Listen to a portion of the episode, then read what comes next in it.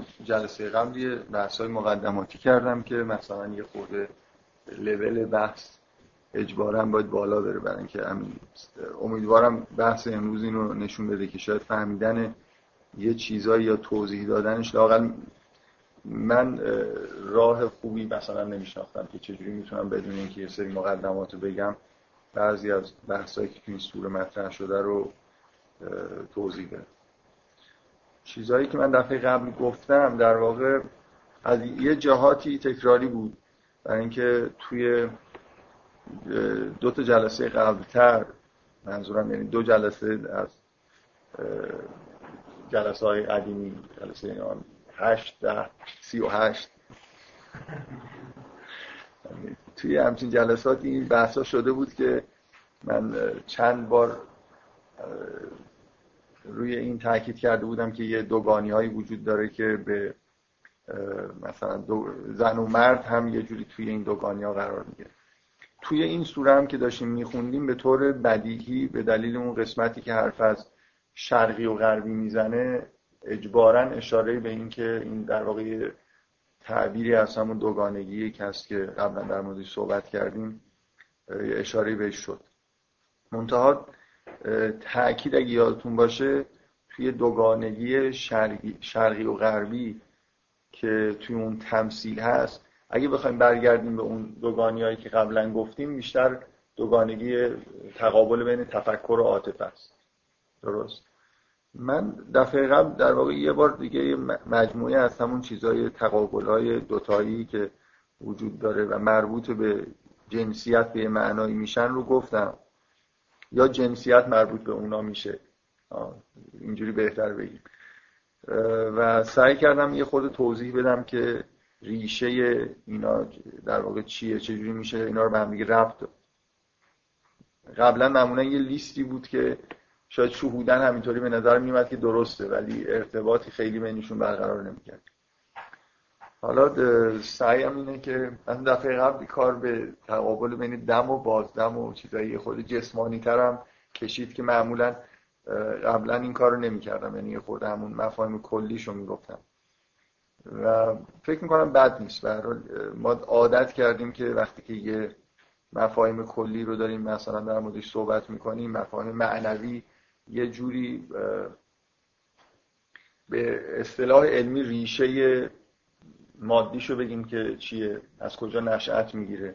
به اصطلاح دینی بازتاب مادیش ببینیم یا با از دینی از بالا همه چیز شروع میشه و بعدا در مرحله آخری که تبدیل به مثلا یه ظاهر شدن به صورت چیزای مادی می‌کنه ولی توی دیدگاه علمی از پایین شروع میشه به سمت بالا. خب من می‌خوام از تو این جلسه دو تا از این دوگانه ها رو در موردش یه خورده صحبت کنم و ارتباطش بدم به محتوای این سوره.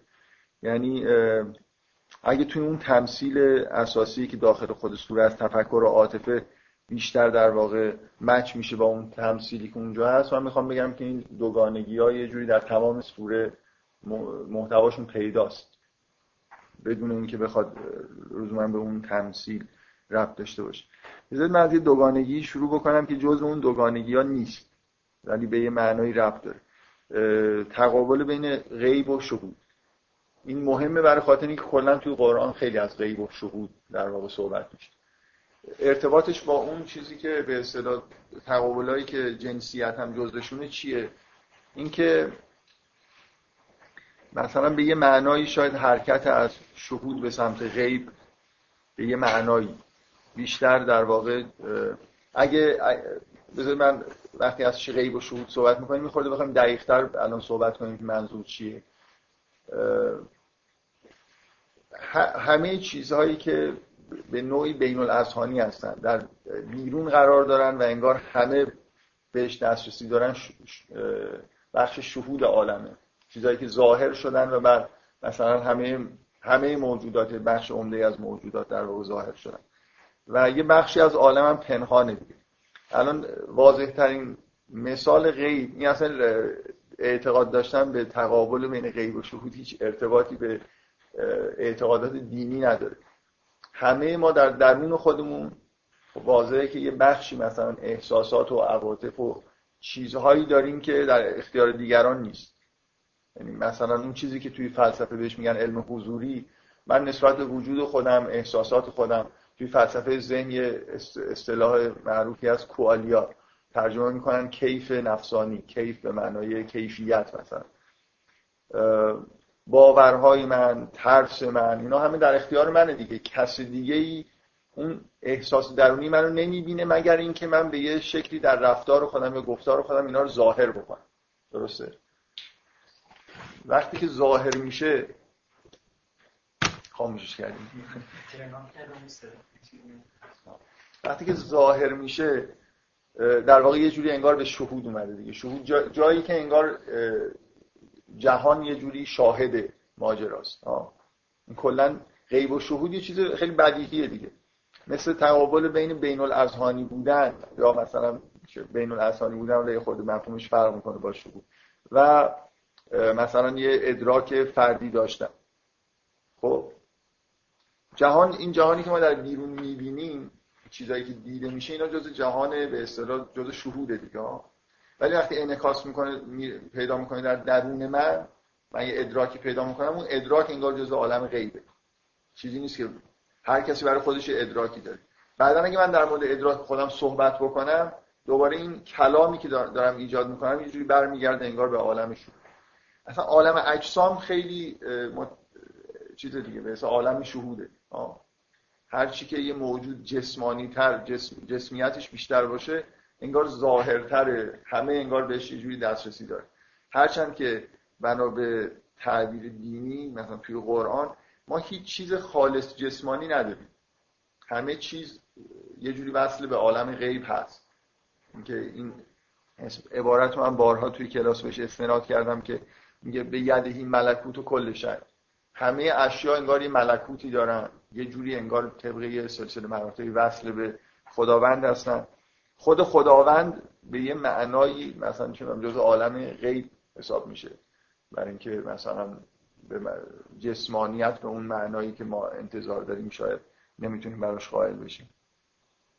ولی خب چون عالم شهودم یه جوری جدای از خداوند نیست یه خورده این تعبیر کردن به اینکه خداوند جز عالم غیبی یا شهود چیز میشه به اصطلاح مسامحه توش هست. ولی معمولا توی بحث‌های عرفانی همیشه حرف از این هست که یه بخشی یه بخشی از به اصطلاح چیزی که ما به خدا ذات خداوند داریم اشاره می‌کنیم یه چیزی هست که دیگه غیب مطلقه. خود غیب انگار یه مراتبی داره دیگه. چیزهایی که به شهود نزدیکترن چیزهایی که دورترن. ذات خداوند چیزی که توی مثلا اصطلاح عرفا هویت غیبیه بهش میگن. یه جایی هست که دیگه اصلا هیچ نوع انگار نمود و ظهوری نداره و هیچ کس بهش دسترسی نداره. معمولا این حرف از این مرتبه به اصطلاح غیب مطلق که هست این شعر حافظ رو نسبت میدن که داره به این اشاره می‌کنه. میگه انقا شکار کس نشود دام باز اصلا انقا یکی از اصطلاحاتی که عرفا برای همین اشاره کردن به همین به اصطلاح هویت غیبی که هیچ نوع ظهوری نداره. یعنی هیچ ادراکی هم ما نمی‌تونیم نسبت بهش داشته باشیم ابدا کردن. یا گاهی به نظر میاد که عرفا این از هو که استفاده می‌کنن منظور مثلا به اون هویت غیبی دارن اشاره می‌کنن. حالا برای غیب و شهود مشخص منظور چیه دیگه؟ لزوما دینی نیست. این مفهوم دینی نیست. مفهوم کاملا عام فلسفی اینکه چقدر در واقع از یه چیزی که داریم صحبت می‌کنیم در اختیار همه هست یا در, در یه مثلا در ادراکات یک نفر وجود داره. خب حالا اگه اینجوری تعبیر بکنیم به یه معنایی شاید بشه گفت که طبق اون تعبیری که دفعه قبل کردیم یه جوری اگه انسان رو درون انسان رو ادراکات درونی رو غیب در نظر بگیریم و حالات و احساسات و عواطفی که در وجود انسان در واقع انعکاس پیدا می‌کنه و به وجود میاد اون تأثیر پذیرفتن از عالم خارج یا به هر حال از جهان که تبدیل به این حالت ها میشه چون حالت جذب به درون داره توی بخش به اصطلاح زن غربی قرار می‌گیره و برعکسش یعنی ابراز کردن اون حالت ها و ادراکات توی بخش شرقی قرار می‌گیره برای اینکه دوباره مسیر برگشت یه چیزی انگار رفته تو درون ما و حالا داره بیرون. و کلام نقشی که بازی می‌کنه اینه که اون عالم غیب رو می‌تونه به شهود برسونه دیگه. این اصلا کلا کلام معنیش انگار همین یعنی زبان اصولا این کارو می‌کنه. ما برای معانی که در ملع عام نیستن واجه هایی وضع می‌کنیم که بتونیم بهشون اشاره کنیم. مثل اینکه من در درون خودم یه معنایی دارم. مثلا فرض کنیم من تصویری توی ذهن خودم دارم با زبان می‌تونم اون تصویر رو در واقع یه جوری بیارمش بیرون. می‌تونم به معانی دسترسی پیدا کنم. اصلا حرف زدن معنیش اینه زبان کارش اینه. بنابراین کلا زبان کلام کارش اینه که به اصطلاح اون چیزی که در غیب هست رو یه جوری به عالم شهادت انگار منتقل بکنه. طوری که برای دیگران قابل استفاده باشه. و افعالی هم که ما انجام میدیم به یه ترتیبی مثلا اون اراده و هدف و چیزهایی که در درون خودمون داریم انگار داره تجلی پیدا می‌کنه به صورت ظاهر میشه. بنابراین فعل ها هم یه جوری از درون به عالم شهادت میاد. اینا باز به اون شاید کلی ترین چیز جسمانی که من دفعه قبل گفتم اینه که ما سیستم عصبیمون که به نظر میاد حالا به نظر علمی کل مکانیسم های ما رو در واقع کنترل داره می‌کنه یا همه چیزهایی که در وجود ما هست به نوعی با این سیستم عصبی در ارتباطه. این دو تا بخش سیگنال گرفتن و سیگنال فرستادن داره. حالت به اصطلاح جذب کردن و دفع کردن داره. بنابراین کلام فعل یه جزی از افعالیه که ما انجام میدیم و اینا همه از نوع سیگنال های برگشتی هست. از طریق مثلا دیدن شنیدن اینا انگار جهان رو یه جوری تبدیل می‌کنیم به یه حالتهایی در, در ادراکاتی در درون خودمون. بعدا می‌تونیم به یه طریقی با افعال خودمون اینو بیاریمش خب. من به عنوان یه چیزی که حالا شخصا بهش علاقه دارم می‌تونم اشاره نکنم رفتی به بحثایی که می‌خوام بکنم نداره ولی اونقدر برام جالب هست که بخوام بهش اشاره بکنم. یعنی مثلا از اون چیز بعضی از چیزهایی که الان میگم تو این جلسات از روز اولی که اومدم در مورد این سوره بحث بکنم اگه مثلا می‌خواستم یاد داشته خیلی کلی فراهم بکنم همش قطعا اینجوری نبود که می‌خوام صحبت بکنم در موردش ولی این چیزی که الان دارم میگم از اون روز اول فکر می‌کردم که باید حتما بهش اشاره بکنم. اینکه یه فیلسوف علم یه فیلسوف خیلی مهم قرن بیستم پوپر یه دیدگاه خیلی خیلی جالبی در مورد دانش داره.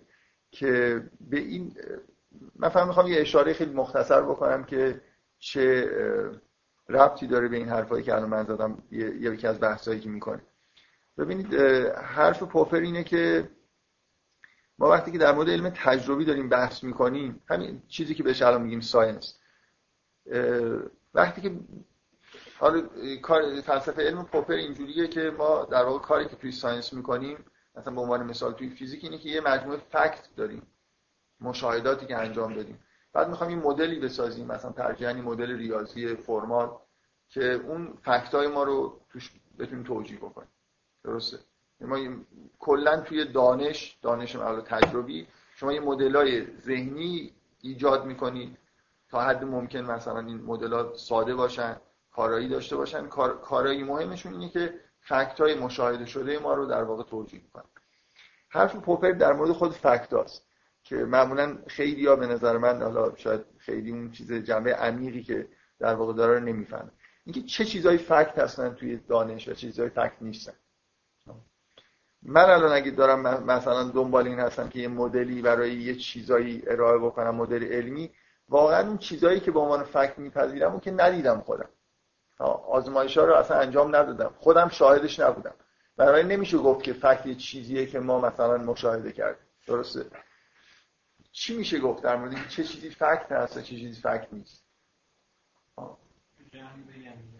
یه جمع انگار که دقیقا پوپر همین اصطلاح به کار می‌بره. مثل اینکه هیئت جوری وجود داره. یه آدما میان جلوی این هیئت جوری و شهادت میدن که ما یه هم چیزی رو دیدیم. بعد اون هیئت جوری مثل دادگاه تصمیم می‌گیره که این حرف رو بپذیره یا نپذیره. و ما هم همه تابع اون هیئت جوری هستیم. درسته؟ در مورد همه فکتا به نوعی برمیگردن به اینکه انگار کسانی گواهی دادن در مقابل یه مرجع قدرتی که نشسته. مرجع قدرت قدرت توی این زمینه چیه؟ مثلا مجامع دانشگاهی. یه هیئتایی هستن. مثلا این مثال خیلی خوب اینه که شما واقعا شما نمی‌تونید بگید که مثلا اینجا جمعیت آدمایی که شهادت میدن مهمه. همون عین دادگاه یعنی ممکنه یه نفر گواهی بده. ممکنه مثلا فرض کنید اصلا هیچ کسی گواهی نده. فرض کنید که یه تجربه ای رو در هر یک میلیون سال یه بار میشه انجام و یه دی رفتن مثلا بالا یه کوهی که اونجا مثلا یه چیزی رو رصد بکنه. یه حالا همون شهابی که مثلا قرار بود رصد بکنن مثلا خورده تو سرشون همشون از بین رفتن. خب یه دفترچه ای باقی مونده. عین چیزای پلیسی میشه. انگار که یه دادگاهی بیاد بررسی بکنه که آیا این دفترچه مربوط اون آدمایی که اونجا رصد می‌کردن هست یا نیست. بعد خلاصه میشینن تثبیت می‌کنن که آره این چیزی که اینجا باقی مونده این اعداد و ارقام مثلا اعتبار داره و به همه دنیا اعلام میشه که همچین فکتی وجود داره.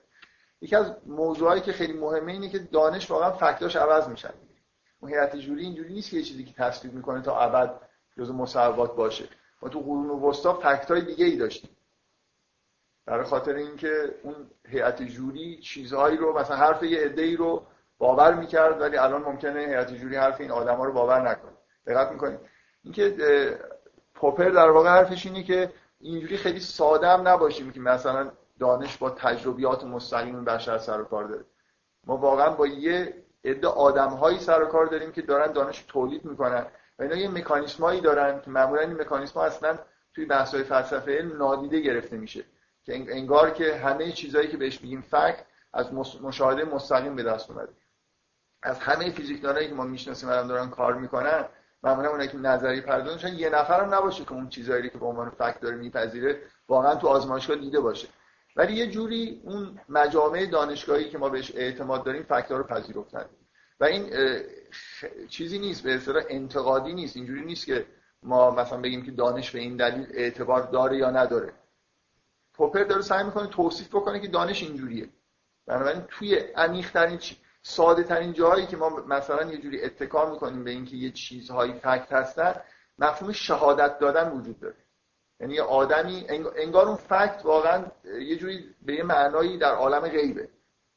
و بعد یه عده اینو مشاهده می‌کنن گزارش می‌کنن و بعد تبدیل میشه به یه چیز همگانی به یه دانش همگانی. من اینجا غیب و شهود به یه معنای خیلی خاصی دارم به کار اینکه درجه همگانی بودنش با مثلا پنهان بودنش چقدر هر نوع دانشی بر حسب اینکه چقدر انفرادی مثلا بهش دسترسی پیدا کردیم یا. بنابراین دادگاه اصولا یه چیزی شبیه دادگاه حتی توی دانش هم وجود داره. مفهوم شهادت دادن گواهی دادن و استفاده کردن از کلام برای اینکه یه چیزایی رو گزارش بکنیم. حتی توی به اصطلاح پایه‌ای ترین قسمت. بگذاریم که حالا بعدا مدلی که داریم می‌سازیم به نوعی داریم از زبان استفاده می‌کنیم. این خیلی نکته مهمی که حتی مشاهدات ما به نوعی تبدیل میشن به کلام. یه مراحلی رو طی می‌کنن تا تبدیل بشن به مشاهده علمی. هر چیزی رو. و واقعا موردایی پیش اومده که تعداد آدمایی که یه چیزی رو مشاهده کردن خیلی خیلی خیلی محدوده و دیگه امکان مشاهدهش هم تا ابد نیست. مثل این ماجرای معروفی که نسبیت عام توسطش تایید شد. انیشتین پیش هایی که کرده بود که مثلا بنا به نظر نسبیت عام نور باید تحت میدان جاذبه منحرف بشه. حالا نه میدان جاذبه که توی خود نسبیت عام چیزی به این معنا نیست. بعدا پیش بینی کرده بود که موقع فلان کسوفی که انجام میشه اگه برید تو اون جزیره مثلا این مشاهده رو انجام بدید یه همچین پدیده رو مشاهده می‌کنید. مثلا اون ستاره رو مثلا یه جایی خورده به دلیل اینکه منحرف شده نورش مثلا یه جای دیگه ای می‌بینید به جای اینکه باید ببینید. خب بعد یه گروه هایی از طرف دانشگاه رفتن و این رصد رو انجام دادن دیگه و این تبدیل فکت علمی شد. یعنی یکی از مهمترین اتفاقایی که مکانیک نیوتونی مثلا کاملا یه جوری جانشین شد نظر نسبیت عام مکانیک نیوتونی نظر جاذبهش پرقدرت ترین نظریه شاید تاریخ علم بوده. توسط مشاهده چند نفر که تایید شده بودن. توسط مراجع علمی. یه آدم شکاک از نظر روانی خورده مثلا اختلال داشته باشه کاملا می‌تونه برای خودش فرض بکنه که اینجا یه توطئه هایی در کار بوده. یه عده آدمو برداشتن بردن اونجا مثلا این گزارش دروغ نوشتن اینا در حال من به نظر من این ایده پوپر گفتم هیچ ربطی به حرفایی که دارم می‌زنم مستقیما نداره. ایده خیلی جذابیه دیگه. من از اینکه خیلی هم الان توی فلسفه علم به بعضی از این ایده توجه نمیشه. فکر می‌کنم که جالب ترین حرفایی که تو فلسفه علم پوپر هست معمولا یه جوری چیزه به فراموش شده است. این حرفا نهایتا نتیجه میشه به اینکه مثلا فلسفه علم پوپر رو یه جوری به اصطلاح فلسفه قراردادگرایی می‌دونن بعضیا. یعنی معتقدن که انگار ما فکت‌ها رو طبق یه سری قرارداد داریم به دست میاریم. با هم دیگه قرار گذاشتیم که اگه فلان اتفاق افتاد ما فلان چیز رو بگیم فکت. و این خیلی نسبت به این چیزن دیگه. یه جوری بدشون میاد از اینکه دانش با این مثلا قداستش که حقایق عالم رو قرار کشف بکنه مبتنی بشه به یه سری چیزای قرار دادی مثل هیئت جوری. ولی واقعیتش اینه که اینجوری هست. حالا اینکه در طول تاریخ علم چقدر این مسئله جدی شده یا نشده یعنی این بعضی از مشاهدات خیلی ممکنه کمیاب باشن هر کسی نتونه مشاهده کنه. ولی در مورد همه مشاهدات به هر حال ما به نوعی به یه مجامعی داریم اعتماد می‌کنیم. بفرم یکم مشکل دارم این که خب میگیم کدوم ما چی که از اینا حالا اون فکتان حقیقت و اینکه یه سوال اصلا این فکت چی هست؟ اونی که ما باور می‌کنیم فکت یا باور مثلا تاثیر رو فکت نداره. اینکه که خب حالا چی هست مثلا ما الان ما از نظر پوپر دانش درست کردن یه مدلای ذهنیه که توش فکتا توجیه میشن. سوال اینه که فکتا چی هست توی دانش. فکتا اون چیزایی هستن که از جوری ها اینا رو به عنوان فکت پذیرفتن. و در طول زمان این فکتا ممکنه تغییر کنه. همین الان یه فکتی که فیزیک بر مبناش بنا شده طبق مشاهدات جدید ممکنه رد بشه دیگه. این در طول تاریخ علم پیش اومده. ما در هر لحظه ای مدل رو برای فکت ها می‌سازیم. فکت ها چیزایی نیستن که غیر قابل تغییر باشن مشاهده مستقیم. اصلا یه جورایی معنی نداره توی علم فیزیک. شما مثلا فرض کنید مشاهده مستقیم یعنی چی؟ با تلسکوپ خلاصه دارید نگاه می‌کنید. مثلا دارید الان این همه بحثایی که هست در مورد نمی‌دونم چند نفرتون اینجا dark matter رو نمی‌دونم dark energy و اینا شنیدید. و اینا این همه بحثایی که در مورد dark matter مثلا هست خب اینا نهایتا یا مثلا در مورد Big Bang اینکه جهان در حال انبساطه. ما از کجا می‌دونیم جهان در حال انبساطه؟ بنا به نظریه‌هایی که در مورد طیف در واقع داریم مشاهداتی که انجام میدیم ما رو به این نتیجه میرسونن که چون مثلا یه انتقال این شکلی داریم توی طیف پس این اجسام دارن از ما دور میشن. من که نمی‌بینم اون داره دور میشه یا نزدیک میشه. نمی‌بینم. می‌دونی؟ فقط اولا با تلسکوپ دارم. با یه ابزار نگاه می‌کنم. ثانیا دارم از تیف نگار استفاده می‌کنم. بعد از تئوریایی که مربوط به تیفه دارم استفاده می‌کنم. یه هیئت جوری باید همه این مراحل رو تایید بکنه. دیگه یعنی مجامع علمی باید به ما بگن که این دستگاه درستن این آدما آدمای درستی هستن این مشاهدات انجام شده و این مشاهدات در به فلان تئوری اگه اون تئوریایی که مربوط به تیف هست رد بشن همه این حرفایی که ما در مورد کیهان شناسی داریم می‌زنیم یه جوری زیر سوال میره دیگه. یعنی کلا مشاهده زیر سوال مشاهده این, این چیزیه که خود پوپر و خیلی الان اینکه اصطلاح من یه بار دیگه هم یادم نیست به چه مناسبتی تو چه جلسه ای شماره چند بود که این اینکه مشاهدات تیوری لیدن هستن یعنی نظریه بار ترجمه کردن به فارسی یعنی شما مشاهداتتون واقعا هیچ مشاهده مستقیم نیست. مشاهداتتون از تئوریایی که قبلا دارید تاثیر میپذیرن. مخصوصا این تیپ مشاهدات کیهان شناسی و مشاهدات میکروسکوپی. ما تمام چیزهایی که اطلاعات میکروسکوپی داریم با دستگاهایی که بر اساس تئوریایی ساخته شدن. و بعد تعبیر و به اصطلاح محاسباتی که روی م... کمیت هایی که مش... ظاهرا مستقیم مشاهده میشن برای اینکه به کمیت هایی برسیم که واقعا می‌خواستیم ببینیم باز اونجوری محاسباتی انجام میدیم که از تئوریا میاد. بنابراین همیشه یه جوری انگار به نظر میاد توی فیزیک و خیلی جاها تئوری واسطه است بین مشاهده کردن. اینا این دش... اینا همین دشواریاست که پوپر اینجوری حل می‌کنه. میگه مهم نیست که همه اینا درست حرفایی که می‌زنیم ولی به هر حال فکت اون چیزایی هستن که اون هیئت جوری تایید کرد. و فکت چیزای ثابتی نیستن. من تو هر لحظه زمان دارم برای فکتایی که تو اون لحظه معتبر هستن یه چیز میارم. به اصطلاح مدل میارم. و این حرفای پوپر خود برخورنده است دیگه. دانش رو یه جوری حالت ساینس رو تو هوا نگه میداره. مثل اینکه. و واقعیتش اینه که هست دیگه. یه عده نمی‌خوام بپذیرن. من هم این اخیرا با یه چند تا از بچه‌ای که کارشون فلسفه صحبت می‌کردن اصولا نسبت به پوپر معمولا احساس خوبی ندارم. برای اینکه توی محیط فلسفه علم یه جوری گرایش عام به سمت اینه که علم و هی محکمش بکنیم. بنابراین حرفای پوپر یه خورده غیر رئالیستی به نظر میاد. یعنی به نظر میاد که میگه که دانش اینجوری که ما فکر می‌کنیم واقعا حقیقت رو بیان نمی‌کنه. ولی مثلا پوپر سعی می‌کنه استدلال بکنه که یه جوری داره به حقیقت نزدیک میشه به این معنایی که حالا خودش میگه. نه خیلی هم ساده نیست این حرف به حقیقت داریم نزدیک میشیم یعنی چی یه چیزی گفتم که می‌خوام دوباره تکرار بکنم. یه دوره بحرانی که نسبیت انیشتن جانشین نظری مکانیک کوانتوم شد و دوره ای که مکانیک جانشین مکانیک نیوتونی شد و دوره ای که مکانیک کوانتوم به وجود اومد این ده 20 سالی که این اتفاقات توش افتاد یه دوره, دوره عجیبی توی فضای علم و فیزیک بود. پوپر اینو در جوان بود و این دوره رو تجربه کرده. اینکه علم اون چیزی که ما فکر می‌کردیم یعنی من به نظر میاد هر کسی تو اون سن و سال بود که این دوره انقلابی رو می‌دید اون وقت به عقاید پوپر رضایت می‌داد. که چقدر حالا داره از science دفاع می‌کنه. یه عده‌ای که به نظر من اون بحران رو با تمام وجودشون حس نکردن الان احساس می‌کنن که science خیلی میشه محکمش کرد.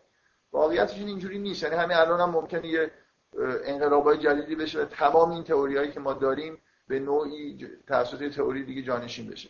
بنابراین اینکه اینا دارن حقیقت رو بیان می‌کنن کلا یه حرف چیزی دیگه خیلی با مسامه هست. فوقش مثلا پوپر یه جوری سعی می‌کنه بیان بکنه که تئوری بعدی که میاد بهتر از اینه به حقیقت نزدیکتر. سعی می‌کنه اینو معنی بده بهش تو فلسفه خودش. به حقیقت نزدیکتر شدن یعنی چی؟ حقیقت مستقل از پوپر در نظر می‌گیره. حالا بعضیا در نظر نمی‌گیرن. بعضیا در نظر نمی‌گیرن. ولی پوپر آدمیه که به یه معنای رئالیسته. یعنی معتقده که جهان خارجی هست یا حقیقتی هست خیلی فرضیات قبول داره. ولی معتقد نیست که الان این دانشی که من دارم می‌تونم بگم که این رئالیستیه. ولی می‌تونم بگم که یه جوری تلاش علمی ما داره به سمت به اصطلاح کشف حقیقت پیش میره. خب. من به با یه تعبیر کاملا خاصی دارم از غیب و شهود صحبت می‌کنم مثل میزان اطلاعات عمومی که همگانی بودن اطلاع یا خصوصی بودن اطلاع. به یه معنای خاصی حالا. لزوما این معنای غیب و شهود لزوما این نیست. ولی هر تعبیری که از غیب و شهود داشته باشید این رو هم یه همچین چیزایی هم باید شامل بشه دیگه. ما یه طیفی از پنهان بودن و آشکار بودن حقایق در جهان داریم. حالا من توی توی اعتقادات دینی ما یه جوری داریم اعتقاد به سمت اعتقادات به غیب پیش میریم نگاه به یه چیزهایی از عالم که دیده نمیشن مثلا یه جوری گرایش پیدا می‌کنیم. توسط مثلا نشانه هایی که می‌بینیم یا حالا استدلالی که داریم یا حس می‌کنیم که وجود داره. من می‌خوام روی یه مفهومی تاکید بکنم که به این سوره ربط داره. اونم اینه که اگه من بیام سعی بکنم که به طور فضایی که بین آدم ها وجود داره. روابط بین آدم ها یه جوری به صورت اگه درون من به عنوان یه انسان یه جوری انگار بست به عالم غیبه. خب مثلا چیزایی در درون من هست که هیچ وقت هیچ کس نمی‌تونه مشاهده بکنه غیر از خودم. و چیزهایی در درون من هست که احتمالا برای خودم هم مشاهده کردنش حتی ممکن نیست. خب ولی ما یه توی جامعه زندگی می‌کنیم این روابط اجتماعی ما یه جوری جز عالم شهودن فضای بیرونی که وجود داره بین آدم ها یه سری ارتباط وجود داره که واقعا به این معنای دیده میشه ثبت میشه. فرهنگ بشر و ارتباط بین آدم ها این اتفاقی که بیرون جهان بین آدم ها میفته افعالی که انجام میدن رفتارهایی که از خودشون نشون میدن اینا جزء عالم شده من می‌خوام یه تعبیری در واقع بکنم از اینکه بین اون عالم به اصطلاح جامعی که توش سری افعال اتفاق میفته و دیگه به نظر نمیاد یه جامعه غیب داشته باشه دیگه. یه جوری یه خورده تعبیر عرفانی اگر من مثلا برای ملت روح قائل بشم و احساس بکنم که جامعه خودش مثلا یه مراتب پنهانی از وجود رو داره. برای این, این فضای بیرونی که همه چیزش به نظر میاد تو عالم شهوده وصل میشه به حال به درون آدم ها دیگه که تو عالم غیب. من چیزی که می‌خوام بگم که به این سوره به معنای ربط داره اینه که انگار این خانواده خانواده اینجا واسطه بین غیب و شهوده یعنی آدم ها انگار یه جوری مثل اینترفیس داره عمل می‌کنه خانواده ما رو درون ما رو آدمایی که توش زندگی می‌کنن رو وصل می‌کنه به یه محیط بیرونی که محیط بیرونی که مثلا یه جوری کاملا تو عالم شهوده خانواده یه جوری یه چیزی بین عالم غیب و شهود من می‌خوام اصلا ایده ای که می‌خوام در موردش صحبت بکنم یه تعبیر ساده از غیب غیب و شهود گفتم و حالا می‌خوام بگم این واسطه بودن خانواده واسطه بین غیب و شهود بودن چجوری تو این سوره به معنای نمود داره؟ واضح در مورد چی داریم صحبت خب بذارید ببینید اصلا خانواده اینجوری در واقع انگار توی این فضای این سوره و توی احکام دینی داره شکل می‌گیره. که حریم پیدا می‌کنه دیگه. یعنی یه, یه چیزی بذارید از اینجا شروع بکنیم. من مدام رو این تاکید می‌کنم برای اینکه فکر می‌کنم توی این سوره خیلی مهمه که این اینو اینو بفهمید که بیس تشکیل خانواده انگار زنها هست. انگار خانواده اینجوری شروع میشه که یه انگار یه زنی هست که در اطراف خودش یه حسمی ایجاد کرده. و کسی اجازه حضور در داخل اون حس رو نداره. یه ممنوعیت اینجا وجود داره. اینکه این حس حالا خود اون زن خانوادهش یا هر کس دیگه ممکن این حس رو به وجود آورده باشه یا تقویت بکنه. در حال خانواده اینجوری تشکیل میشه که یه طبق یه قرارداد اجتماعی الهی که بهش میگیم نکاح خلاصه یه مردی انگار مجاز میشه که از این حس عبور بکنه. به یه زن نزدیک بشه. این این چیز معنوی در عالم ظاهر تبدیل میشه به یه خونه مثل اینکه به یه بیت تبدیل میشه. دقت می‌کنید. یعنی اون چیز معنایی که در واقع خانواده تشکیل میشه اینه که در یه رابطه طبق یه مقررات اجتماعی یا یه قرارداد الهی شکل می‌گیره به این شکل که انگار یه مردی جواز حضور پیدا کردن توی اون حسن رو پیدا می‌کنه. اون حسنه که مبنای بعدا درست کردن یه خونه و بعد دورش حسار کشیدن و ممنوعیت هایی که اونجا نمی‌تونید برید نمی‌دونم یه سری چیزهایی که توی همین سوره احکامی صادر میشه که هر کسی نمی‌تونه وارد خونه بشه. یه جوری انگار یه محدوده ای از اجتماع به وجود میاد که محافظت شده است. و این, این یه بخشی از چیزی که به اصطلاح تو این سوره روش واقعا به نظر من تاکیده مدام از واژه محسنات اینکه نباید مثلا به یه حریمی انگار کسی وارد بشه حتی حق نداره که در موردش حرف بزنه این حرفا داریم صحبت می‌کنیم. و بعد به اضافه این شما باز در مورد مقرراتی که احکامی که تو خود این سوره هست حجابم حجابم یه جوری نمود پیدا کرده همون حسن داشتن دیگه ها. مثل اینکه حجاب چیکار می‌کنه؟ حجاب انگار یه بخشی از جسم زن رو دور از دسترس عموم قرار میده. مثل, این، اینکه یه بخشی از جسم زن داره غیب میشه. در عالم شهود نیست. یه همه مثلا یه جوری همگانی نیست. باز تبدیل میشه به چیز خصوصی. و در همه انسان ها من مخصوصا می‌خوام روی این تاکید بکنم. این تأکیدی که در نه فقط این سوره در جای دیگه هم تو قرآن هست که همه آدما باید حفظ فرج بکنن ستر عورت بکنن. بخشی از جسم همه آدما انگار جز عالم غیبه. قرار نیست. یعنی احکام تشریعی وجود دارن. که به شما میگن که نباید مثلا یه بخشی از جسم خودتون رو نمایش بدید. این یه جوری انگار نزدیک کردن یه چیزی به عالم غیبه دیگه. هم از همگانی بودن دور شدن. در معرض دید همه نباشه. حتی چیزهایی هست که آدما تو این سوره می‌بینید. چیزهایی هست که آدما حق ندارن در موردش صحبت بکنن. ممنوعیت هایی وجود داره در مورد اتفاقی که داخلی خونه میفته شما وقتی حق دارید در مورد حتی یه تخلف جنسی صورت گرفته وقتی حق دارید در موردش صحبت بکنید که به اندازه کافی در ملای عام صورت گرفته باشه. چهار نفر بیان شهادت بدن. وگرنه شما دارید خطا می‌کنید. نگار از این چیز ممنوعی دارید رد میشید. شما مجازات میشید اگه این کار رو انجام بدید. یعنی ابتدای سوره اینجوریه دیگه. اینو داره میگه. بنابراین ببینید من چیزی که می‌خوام بگم اینه که به وضوح بخشی یا بخش عمده از رابطه جنسی انگار داره منتقل میشه توسط احکام به عالم غیب. در در اجتماع نیست. اصلا خانواده اینجوری داره شکل می‌گیره. حریمی داره به وجود میاد که انگار یه بخشی از چیزهایی که در بیرون در انظار عمومی به صورت به اصطلاح عمومی نباید نمایش داده بشه کسی نباید ازش خبر بشه این میره داخل چهار دیواری قرار می‌گیره. اون حسن داشتن بیت درست کردن و همه این احکام به نوعی انگار یه چیزی رو به عالم غیب بردن دیگه. من می‌خوام بگم که همین جوری همین احکام و همین مقررات یه جوری باعث میشن که بعدا یه اتفاقایی در واقع توی خانواده بیفته که منظور اینکه یه چیزایی از غیب انگار اونجا ظاهر میشه توی خانواده. خانواده یه جوری انگار واقعا ما از طریق خانواده انگار به عالم غیب داریم بس میشه. مثلا چه جوری؟ اینکه اتفاقی که اگه یه خانواده به طور درستی شکل بگیره یه رابطه عاشقانه توی خانواده به وجود بیاد مرد به طور بدیهی به انگار عالم غیب داره وصل میشه. برای اینکه پر از الهام و شور و احساسایی میشه که قبلا نداشته.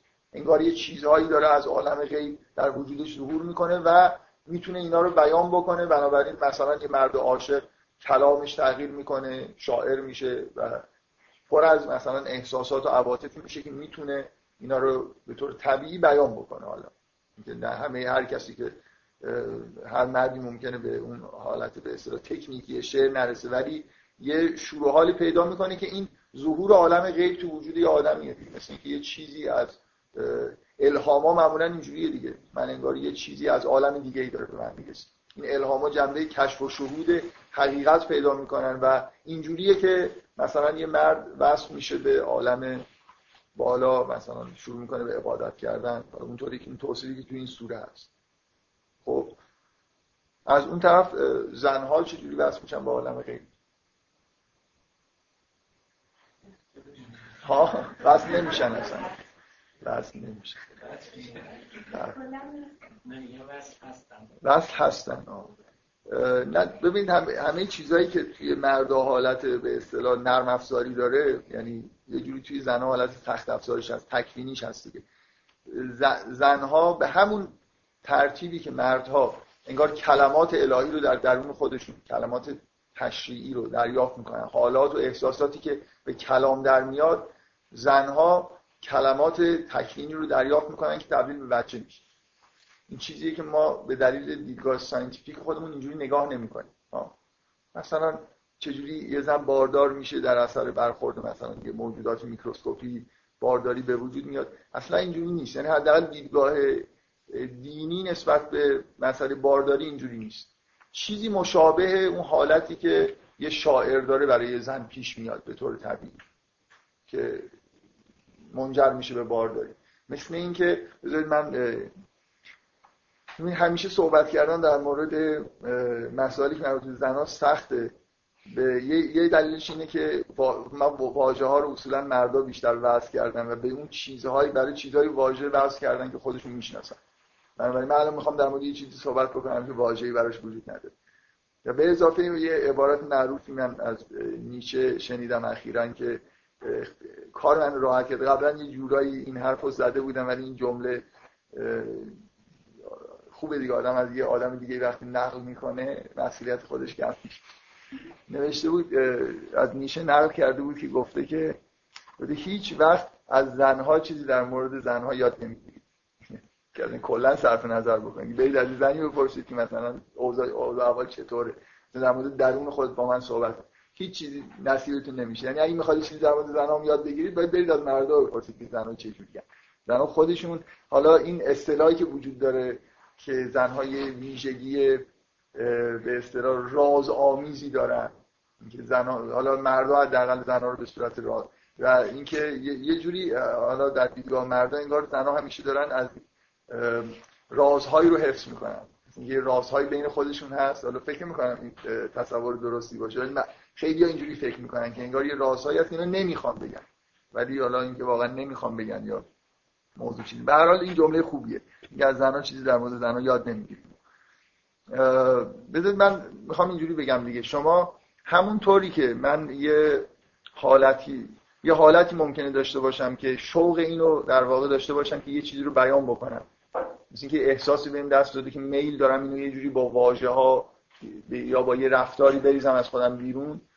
احساس مشابه این, این یه جوری حس در واقع یه کوالیای انگار تشریعیه یه احساس درونیه که با کلام قابل بیان. ولی در زنها یه احساسی وجود داره که ما باش آشنا نیستیم. چندان آشنا نیستیم. اونم در واقع اگه, اگه این یه جوری حالت نرم افزاریه که می‌خواد به صورت کلام در بیاد مشابهش اونور باید یه حالت سخت افزاری وجود داشته باشه که داره. حالت سخت افزاری یعنی چی؟ یعنی مثلا فرض کنید یه چیزی مثل گرسنگی یعنی چی؟ گرسنگی یعنی مثلا یه حالتی به من دست میده. من میل دارم در موردش صحبت کنم. میل دارم این کاری انجام بدم انگار یه جوری این تشنگی گرسنگی اینا یه جوری حالتهای سخت افزاری هن. منجر به این میشن که من یه چیز سخت افزاری رو مثلا از بیرون وارد بدنم بکنم که این حالت از بین بره. همه چیز با حرف زدن یه سری شور و احساسات هست که به کلام در میان. یه سری چیزا هم هست که سخت افزاری دیگه. احساسات و نیازهای بدن من که به صورت مثلا جسمانی باید به نوعی بهش پاسخ بده بارداری یه چیزی شبیه اینه. یه چیزی که انگار در واقع یه شور و یه حالتیه که حالت سخت افزاری داره نه نه افزاری. اینجوری نیست که کسی بخواد در موردش حرف بزنه. انگار که یه چیزی در درون یه نفر داره به وجود میاد که می‌خواد یه چیزی از شعر چجوری فشار میاره به یه آدمی که شاعره. شعرها خیلی اینو توصیف کردن که یه حالتی بهشون دست میده که مثلا من اخیرا یه, نفر یه جمله از شاملو نقل کرد که گفته شعر مثل شعری که همراه با الهام باشه نه شعری که آدم بشینه اینجوری دو تا چهار تا بسازه. شعر به معنای واقعیش میگه مثل اینه که یکی بیاد در خونت رو بزنه و بعد مثلا در رو حالا باز بکنی یا نکنی وارد خونت بشه.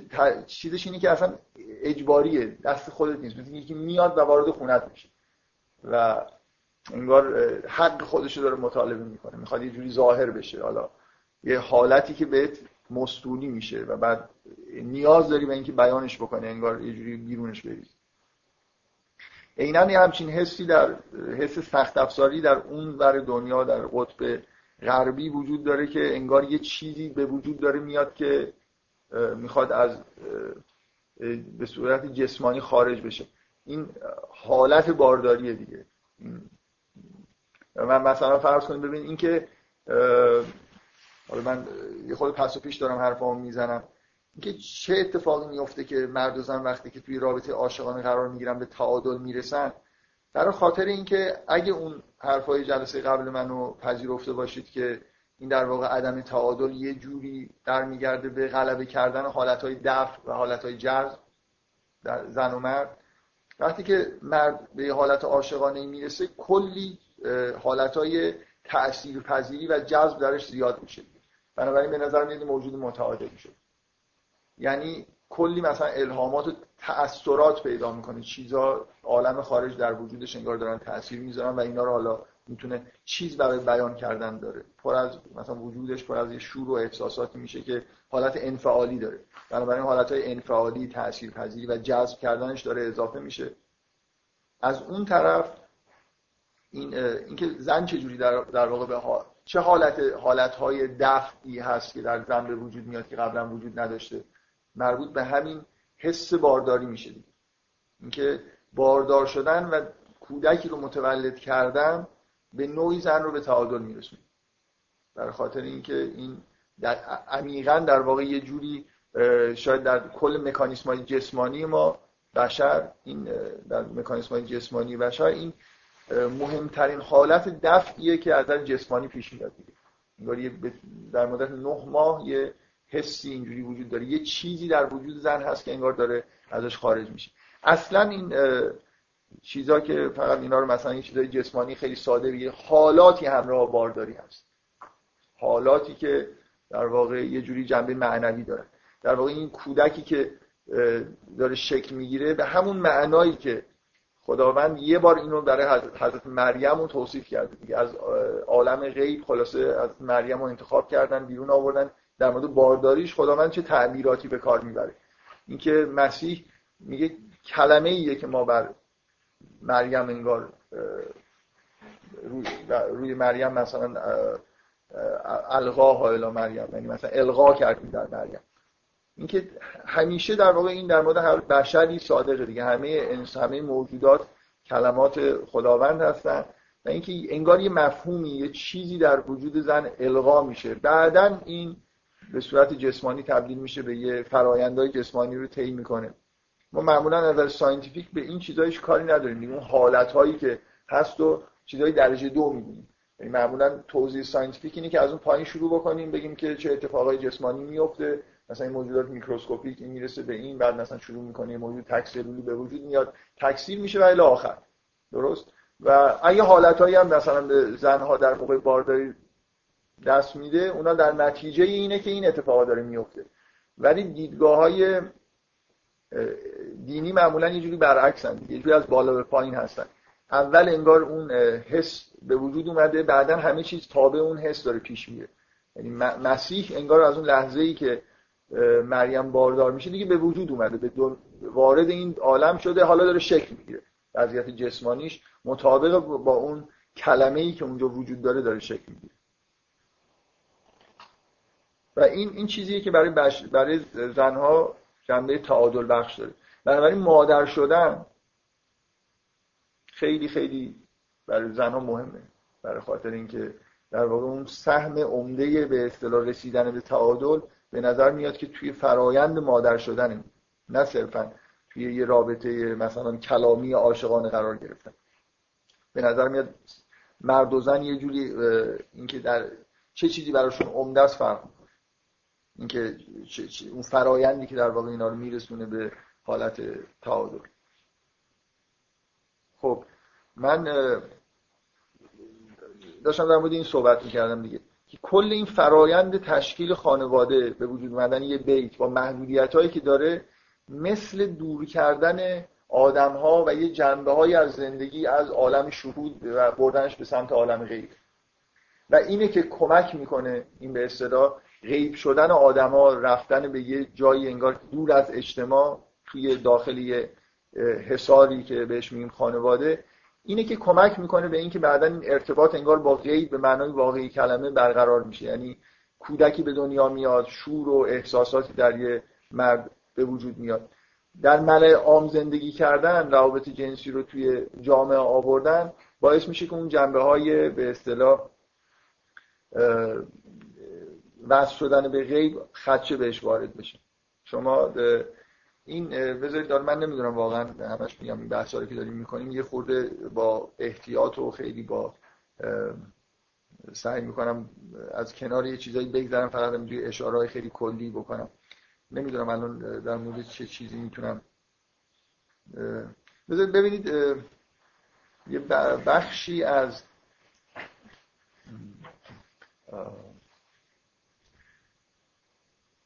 خب. بذارید من از یه چیز یه جای دیگه شروع بکنم که خیلی صحبت کردن در موردش راحت تر باشه. اینکه تشکیل شدن خانواده و به وجود اومدن یه رابطه صمیمانه مثلا در داخلی خانواده رو من از یه تمثیل خیلی خیلی به اصطلاح ساده ای می‌خوام استفاده بکنم. انگار که شما دو نفر رو که با هم دارن ازدواج می‌کنن دارن میرن که دور از دیگران زندگی بکنن. اینجوری در نظر بگیرید. فکر کنید که همیشه تو ذهنتون اینجوری باشه. انگار ازدواج کردن و وارد یه رابطه عاشقانه شدن. یعنی از همه چیزهایی که توی اجتماع هست دور شدن مثلا رفتن توی یه جایی خود پرتی توی کلبه زندگی کردن. خب؟ این بیخود نیست که این مفهوم مثلا نمی‌دونم کلبه و اینجور چیزا توی متنای حالا شاعرانه یا متنایی که در مورد عشق هست خیلی استفاده میشه. یه جوری تمایل دو تا آدمی که با هم یه رابطه عاشقانه دارن به طور طبیعی این هست. انگار یه حس صمیمیت و نزدیکی بینهایتی با هم دیگه می‌کنن که هیچ قابل مقایسه با رابطهشون با دیگران نیست. بنابراین به یه معنای انگار دور از دیگران دارن زندگی می‌کنن یه بخشی از زندگیشون اصلا وارد یه مرحله رابطه تا یه حدی نزدیک شدن که به معنای دور شدن خود از این تعبیر هندسی دارم استفاده می‌کنم. یه دو تا نقطه خیلی توی یه مجموعه نقاطی هم پراکنده هستن با یه فاصله نسبتا ساده. وقتی دو تا نقطه خیلی خیلی به هم نزدیک بشن یه جوری آدم احساس از موضع این دو تا نقطه که نگاه بکنه از بقیه خیلی دورن دیگه. وقتی یه موجود خیلی خیلی بهتون نزدیک بشه مثل اینکه این این رابطه خودش این معنی رو بهتون میده انگار رابطتون با دیگران با دیگران یه جوری انگار احساس بیگانگی دارید می‌کنید. برای اینکه الان یه رابطه ایجاد کردید که این خیلی خیلی رابطه صمیمانه و نزدیکیه. یه جوری معیار میشه برای اینکه رابطه یعنی چی؟ بنابراین انگار با بقیه غریبه است فقط با یه نفر آشنا هست این اینو حس به اصطلاح انگار که آدم داره توی یه جای دوری نسبت به دیگران زندگی می‌کنه پس توی رابطه عاشقانه هست. منظورم متوجه شدید و قواعدی که وجود داره قواعدی که برای تشکیل خانواده وجود داره مثلا توی همین سوره داره بهشون اشاره میشه این حس رو داره انتقال میده به ما. انگار که ما داریم یه جوری دعوت میشیم که وقتی یه خانواده تشکیل میدیم چه جوری در عین حالی که از جغرافیایی توی یه شهر داریم زندگی می‌کنیم ولی برای خودمون انگار یه کلبه ای داشته باشیم. با یه محدودیت هایی گذاشتن که نشه ازشون عبور کردن مخصوصا دارم اشاره می‌کنم به اون آیه فوق العاده جذابی که توی این سوره هست من به هر مناسبتی بهش اشاره می‌کنم. اینکه توی خونم یه اتاقی هست که هیچ کسی حق ورود نداره. حتی بچه ها مثلا باید اجازه بگیرن برای اینکه می‌خوان وارد اونجا بشن. مثل اینکه هی دیوار پشت دیوار تا اینکه اون رابطه خیلی صمیمانه و نزدیک جایگاهی پیدا بکنه دیگه که دور از دسترس دیگرانه. مهم نیست چه چیزی اهمیت داره که شما برید بالای کوه توی کلبه زندگی بکنید. که دور از دسترس باشید دیگه ولی از جغرافیایی مثلا توی کوه زندگی کردن صحرا زندگی کردن مثلا اگه هر روز میان بهتون سر بزنن چه فایده ای داره؟ مثلا تو کلبه زندگی می‌کنید مهمش همینه دیگه مهم اینه که شما یه جوری یه جایی داشته باشید مثل یه خلوتی داشته باشید که دیگران بهش دسترسی ندارن. اینه که می‌تونه عشق رو در واقع حفاظت بکنه. من اینو آره، این حرفی که زدم فکر می‌کنم محک خیلی خوبیه. شما می‌خواید از یه آدمی می‌خواد خودشو بسنجه که چقدر آمادگی وارد شدن توی رابطه عاشقانه رو داره. چون همه فکر می‌کنن که کاملا همیشه آمادن. خانوما که همیشه فکر می‌کنن که اصلا هیچ تمام زندگیشون اصلا کاملا برای همین انگار هست و هیچ مشکلی وجود نداره. چون واقعا فرق نمی‌کنه زن و مرد در این مورد.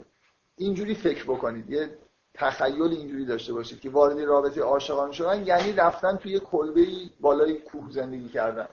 دو نفری. بعد ببینید چقدر آمادگی همچین کاری دارید.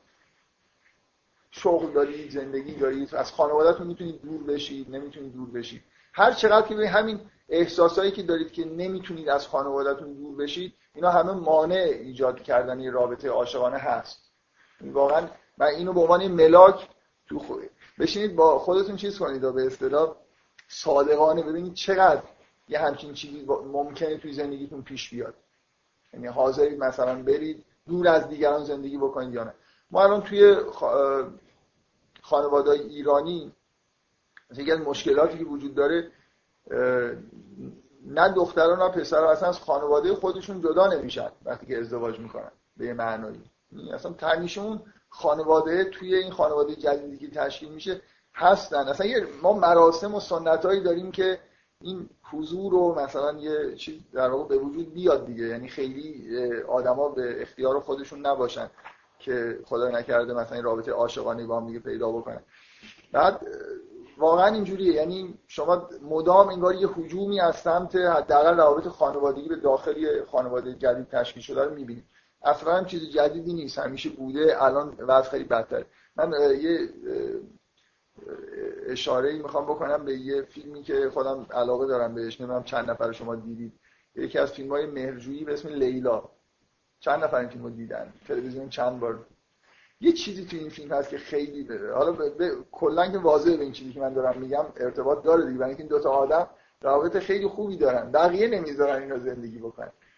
یه صحنه‌ای هست که روش به یه معنایی تاکید میشه. صحنه‌ای که اینا توی خونه هستن و تلفن زنگ می‌زنن. اوایل اینجوریه که هیچ کدومشون انگار میل ندارن این تلفن رو بردارن. ولی همه هم می‌دونیم پشت تلفن کی هست و چیا می‌خواد بگه و همین چیزیه که نهایتا این خونه رو از هم میپاشه دیگه. این حضور تلفن ببینید این چیزای مدرن چیزای مدرن اینجوریه دیگه. حالا قدیم همیشه قبول کنید که در دیدگاه سنتی لاقل یه طرف ماجرا این احساس جدا شدن از خانواده خودش رو داشت. یعنی دختر رو می‌گفتن دیگه این اصطلاح هنوزم زبان فارسی دختر رو می‌دادن دیگه بخوا... یعنی دیگه اصلا ارتباطشون نه اینکه قطع بشه ولی یه جوری احساس این که می‌تونن دخالتی بکنن از بین می‌رفت. ولی از اون ور دختر ایراد چی بود که دختر رو دختر می‌رفت تو خانواده شوهرش اصلا زندگی می‌کرد. بنابراین یه جوری اصلا هیچ خانواده مجزایی تشکیل نمی‌شد. این حکم هم که یه اتاقی باشه کسی توش وارد نشه که هیچ وقت اجرا نشده همینجوری یه حکمی هست دیگه حالا خیلی حکم جالبی به نظرشون نیومده اجرا نکرد ولی الان ببینید مشکلات اینجوری شما بالای کوه هم که برید موبایلتون خلاصه زنگ می‌زنه. یعنی یه جوری این دخالت دیگران و اینکه نمیشه از دور از جماعت زندگی کرد کاملا یه ویژگیه که ما توی دنیای مدرن داریم و من دارم سعی می‌کنم بگم که یه بخشی از روند ازدواج کردن و رابطه خانواده تشکیل دادن برمیگرده به این حسی که انگار یه قسمتی از زندگی ما از حالت همگانی داره در میاد. یه رابطه خصوصی خیلی عمیق ایجاد کردن. این توسط این احکامی که مربوط به ستر عورت مربوط به حجاب برای زنها مربوط به چیزای شبیه این مثل این تأکیدی که روی حس برای زنها هست این توسط این احکام داره تشدید میشه. یعنی از اول انگار من یه بخشی از جسم خودم و یه بخشی از روابط خودم رو دور از جماعت نگه میدارم ذخیرش دارم می‌کنم برای یه جای خاصی که اونجا رابطه صمیمانه غیر عادی شکل بگیره. یه احساس نزدیکی به وجود بیاد بین زن و مرد که رابطهشون با رابطهشون با سایر آدما فرق داشته باشه. یعنی خود به خود اون حس جدایی به وجود بیاد. بعد یه سری احکام هم مربوط به تشکیل خونه و خانواده و اتاقا رو چجوری اداره بکنید هست که اون حس رو در واقع نگه داره دیگه. این همون تمثیل مشکات دیگه اینکه مشکاتی هست توش نمی‌دونم یه چراغی هست یه زجاجه‌ای داره. این لایه هایی که قرار یه نوری رو اون وسط به طور کامل به اصطلاح سعی کنیم به وجود بیاد و حفظش بکنیم. دور از اون. تمثیل حرف از این می‌زنه که خلاص اون شعله که به وجود میاد محافظ باید داشته باشه. بخش عمده ای از احکامی که تو این سوره هست داره به نوعی توصیف می‌کنه که اون چراغ و مشکات و اینا رو چجوری بسازه من نمی‌دونم چقدر حرفم واضح هست که یه توی تشکیل خانواده یه جور حرکت از عالم شهود عالم همگانی به عالم خصوصی و غیب هست. ولی اینجا انگار یه غیبیه که دو نفر شاهده میگم که واسطه است برای خاطر اینکه عالم غیب مثلا در درون من یه نفر فقط به اون عالم دسترسی داره. اینجا یه غیب واسطه است دیگه. توی خان... دو نفر هستن انگار توی یه چیزهایی مشترکن که به هیچ کس دیگه ربط نداره. درست؟ بله.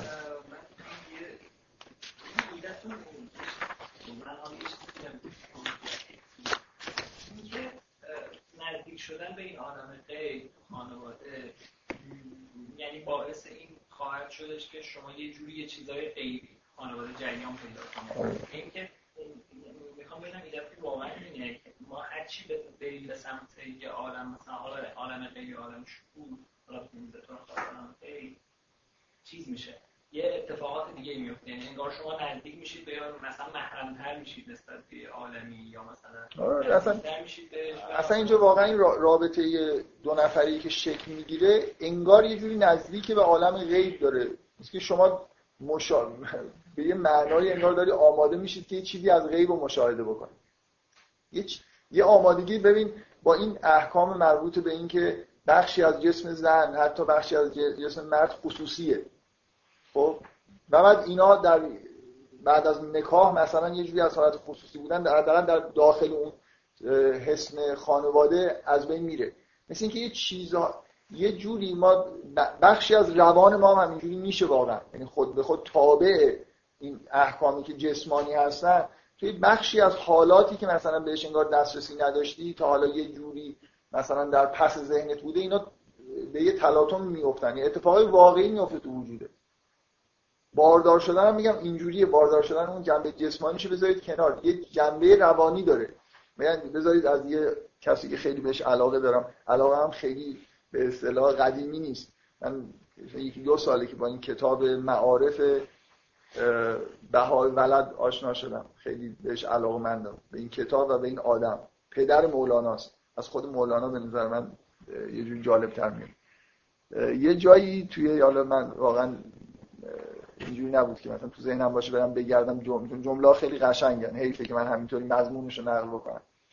میگه که میگه به خطاب به یه زنی میگه. به طور کلی یا نه اینکه به زن خاص. میگه میگه تو مثلا اون زنی که ادعای عشق می‌کنن و بعد باردار نمیشی. تا اگر نمی‌دونم عاشق بودی نام رحمت سوختی. مثلا یه جوری با منظورش اینه که تعبیرش اینه که باردار شدن و باردار نشدن اگه یه نفر مثلا واقعا رابطه عاشقانه باشه که معلومه اون چیز به وجود میاد. اصلا تصوراتش scientific نیست دیگه. بارداری رو هیچ امر معنوی می‌دونه که این زن مثلا از این مرد باردار میشه یا باردار نمیشه. بستگی این داره که مثلا از در من نمی‌خوام اینو تایید بکنم این حرف به طور مطلق. بگم که نه همه جنبه های مثلا بارداری کاملا جنبه معنوی داره. ولی این واقعا اینجوری تعبیرش اینه که ثمره عشق باردار شدن. و اگه یه نفر واقعا عاشق باشه دیگه هیچ مشکلی برای باردار شدن براش پیش نمیاد. بنابراین اونایی که به باردار نمیشن حتما در عالم معنا به اصطلاح مشکلاتی دارن. حالا که از نظر این مش... از نظر این تعبیرش من واقعا حیفه که میگم نقل به مضمون می‌کنم. خیلی جدیدم نیست که اینو خونده باشم. خیلی به واژه هم تو ذهنم نیست. ولی تعبیرش شاید اینه که اگر هم مشکلاتی وجود داشته باشه در راه باردار اگه واقعا یه نفر عاشق بشه بعد دیگه هر شده باردار هم میشه. یعنی زن بسته به اینکه چقدر واقعا احساس عشق بکنه اون حالت معنوی بهش دست بده بعد دیگه همه چیزای یه اصطلاح اینجوری داره که رحم یعنی مثل اینکه دیگه دیگه به رحم و اینا نمی‌کشه که مثلا حالا بگی من رحمم ایراد داره یا نداره. مثلا آتیش می‌گیره مثلا یه جوری از این چیز معنایی که به وجود میاد. احکام اسلام این اهمیت تجلی پیدا کرده مثلا احکام طلاق صادر کردن مثلا همون فیلم لیلا مثال زدیم. خب. مثلا فرض کنید زن بچه داره نمیشه از مرد مثلا قادری که خودش طلاق مثلا چیز کنه. درخواست خیلی سوال چیزیه دیگه. برای اینکه خیلی دقیق باید بریم ببینیم مثلا باز احکام چی هستن در این مورد مسئله شما من از مسئله مهمی آره یعنی با... آره. خب یه جور بعضی از شرایط طلاق به هر حال به نوعی چیز هستن دیگه. ارتباط به این جور مسائل هم دارن. ولی من خیلی فکر کنم میل ندارم وارد این بحث بشم. سوال بدی نیست. از یه نفر واقعا علاقمند بشه بره مثلا این مسائل طلاق چون همیشه باید برید واقعا بگردید ببینید که نه این خود نسبت احکامی که مربوط به مسائل مرد و زن هست چیز دارم. یه درصدیش به هر یه تغییراتی کرده. بنابراین من خیلی اگه الان نه نمی‌دونم که مثلا توی شرایط طلاق این هست یا نیست ولی خیلی میل ندارم مثلا چیز کنم. استناد بکنم به اینکه چون الان در فقه رایج ما اینجوریه پس حتما احکام همینجوری بودن ما ما یه شیفت مرد سالارانه توی احکام داریم دیگه که مخصوصا توی روابط توی احکام مربوط مرد و زن واقعا ظاهر شده غیر قابل انکار. تو یه جوری من, چیزی که می‌فهمم اینه که از حرفای من اینجور احساس می‌کنی که اگر یه زنی باردار نشه مثلا یه مردی مشکلی داشته باشه که زن باردار نتونه زن رو باردار بکنه حق طلاق باید داشته باشه برای اینکه بهش اجحاف شده اینو می‌خوای بگی. و اینکه تو احکامی هم چیزی هست در ضمن حرف بهار ولد هم ته داشته باشه بارداری یعنی استنادات پزشکی فقط نکن که بارداری صورت می‌گیری یا نمی‌گیری یه خورده با... امر بارداری رو جنبه من یعنی یه حرفای منو میپذیری یه بخشی از حرفای من داری استناد می‌کنی که خیلی مهمه. یه بخشی از حرفای منم این هست که بارداری خود امر غیر طبیعی هم هست. یعنی جنبه های معنوی خیلی عمیقی هم داره. هرچی نزدیک بشه به واقعا بهتره دیگه. هرچی نزدیک. مثلا آدم هایی که برن کاملا کناره بگیرن برن بمیرن مثلا برن تو عالم غیب نه حالا حتی موقعی که تو این دنیا دیگه میشه آدم قشنگ اصلا قرآن با این آیه شروع میشه دیگه که ذالک کتاب الله ریب و میگه الذین یؤمنون بالغیب. این گرایش مداوم این با حالت مضارع است دیگه. انگار رفتن به سمت عالم غیب اینکه ایمان یه جوری گرایش پیدا کردن به غیب هست دیگه. شما فرض کنید یه نفر الان از خارج این کره بیاد مردمون نگاه کنه. ببین یه عده آدم‌ها اصلا میرن توی جایی در اتاق میبندن هیچ کس هم نیست شروع می‌کنن حرف زدن. یه جوری ارتباط پیدا کردن با غیب یعنی ایمان عبادت کردن اینا همه به نوعی تسبیح گفتن. در مقابل کسی که ظاهر نیست. طرف ما موجودات رو می‌بینیم ولی الان مثلا شما موجود رو میپرستید که دیدنی نیست. بنابراین از دید یا آدم مثل اینکه از عالم شهادت دارید دور میشید دیگه. آمادگی اینو پیدا می‌کنید که به چیزهای ایمان داشته باشید که دیدنی نیستن. من من حرفم اینه که خانواده به عنوان واسطه عمل می‌کنه. یعنی ما اصولا در خانواده است که پذیرای انگار یه جوری الهامات غیبی میشیم. حالا به نوع نرم افزاری سخت افزاری یه جوری انگار نزدیک میشیم به عالم غیب. برای خاطر اینکه اصلا و اینا همه این این نزدیک شدن به عالم غیب نتیجه نوع به اصطلاح احکامیه که وضع میشه. اینکه اگه تو توی دنیای الان دنیای مدرن یکی از ویژگی های دنیای مدرن حمله عالم شهود به عالم به مکانهای خصوصی دیگه خصوصی دیگه وجود نداره. برهنگی وجود داره. مثلا تو هیچ چیزی از جسمت رو مثلا تو عالم مدرن قرار نیست بپوشونیم لزومی نداره. یعنی ما داریم میریم به این سمت دیگه. که اون چیزی که یه جنبه های از جسم و روان ما هست که مثل واسطه عمل می‌کنن. عشق اصولا مثل یه واسطه عمل می‌کنه عشق انسانی. که ما برسیم به یه مرحله ای که مثلا بتونیم عبادت بکنیم به یه مراحل بالایی مثلا به به عرفان برسیم. خب؟ اینا همه داره از بین میره دیگه. این پل هایی که بین عالم عالم شهودی که همه جا داره چیز می‌کنه به اصطلاح می‌گیره. یه بچه نمادینی که عالم شهود داره همه جا رو اشغال می‌کنه اینی که ما از نیروی برق برای روشنایی یاد گرفتیم که استفاده بکنیم. شب دیگه وجود نداره. شبه که یه جوری مظهر عالم غیبه دیگه. خانواده اصولا انگار روز برای کار کردن شب شب مال خانواده است. الان شهرهایی وجود دارن که اصلا شبی درشون وجود شب, شب مثل روزه مثل لاس وگاس. و اصلا مردم توی فعالیت های بیرونی خودشون رو کار خودشون تو شب انجام میدن. روزو می‌گیرن میخوابن بعدا. اینکه من اینو به عنوان چیز نمادین میگم یه چیز خیلی ساده ای که همه جا این روند داره اتفاق میفته اینکه چیزی به اسم غیب وجود نداره. دانش به این سمت داره پیش میره. دانش دیگه یعنی دانش بین الاذهان اینکه من بگم که مثلا دانش دینی مثلا دانش قدیمی که اینجوری نیست. یه آدمی هست چیزی رو مثلا مشاهداتی کرده شاعری هست الهاماتی داره داره می‌نویسه. کاری هم به این نداره مردم چقدر می‌فهمن یا نمی‌فهمن.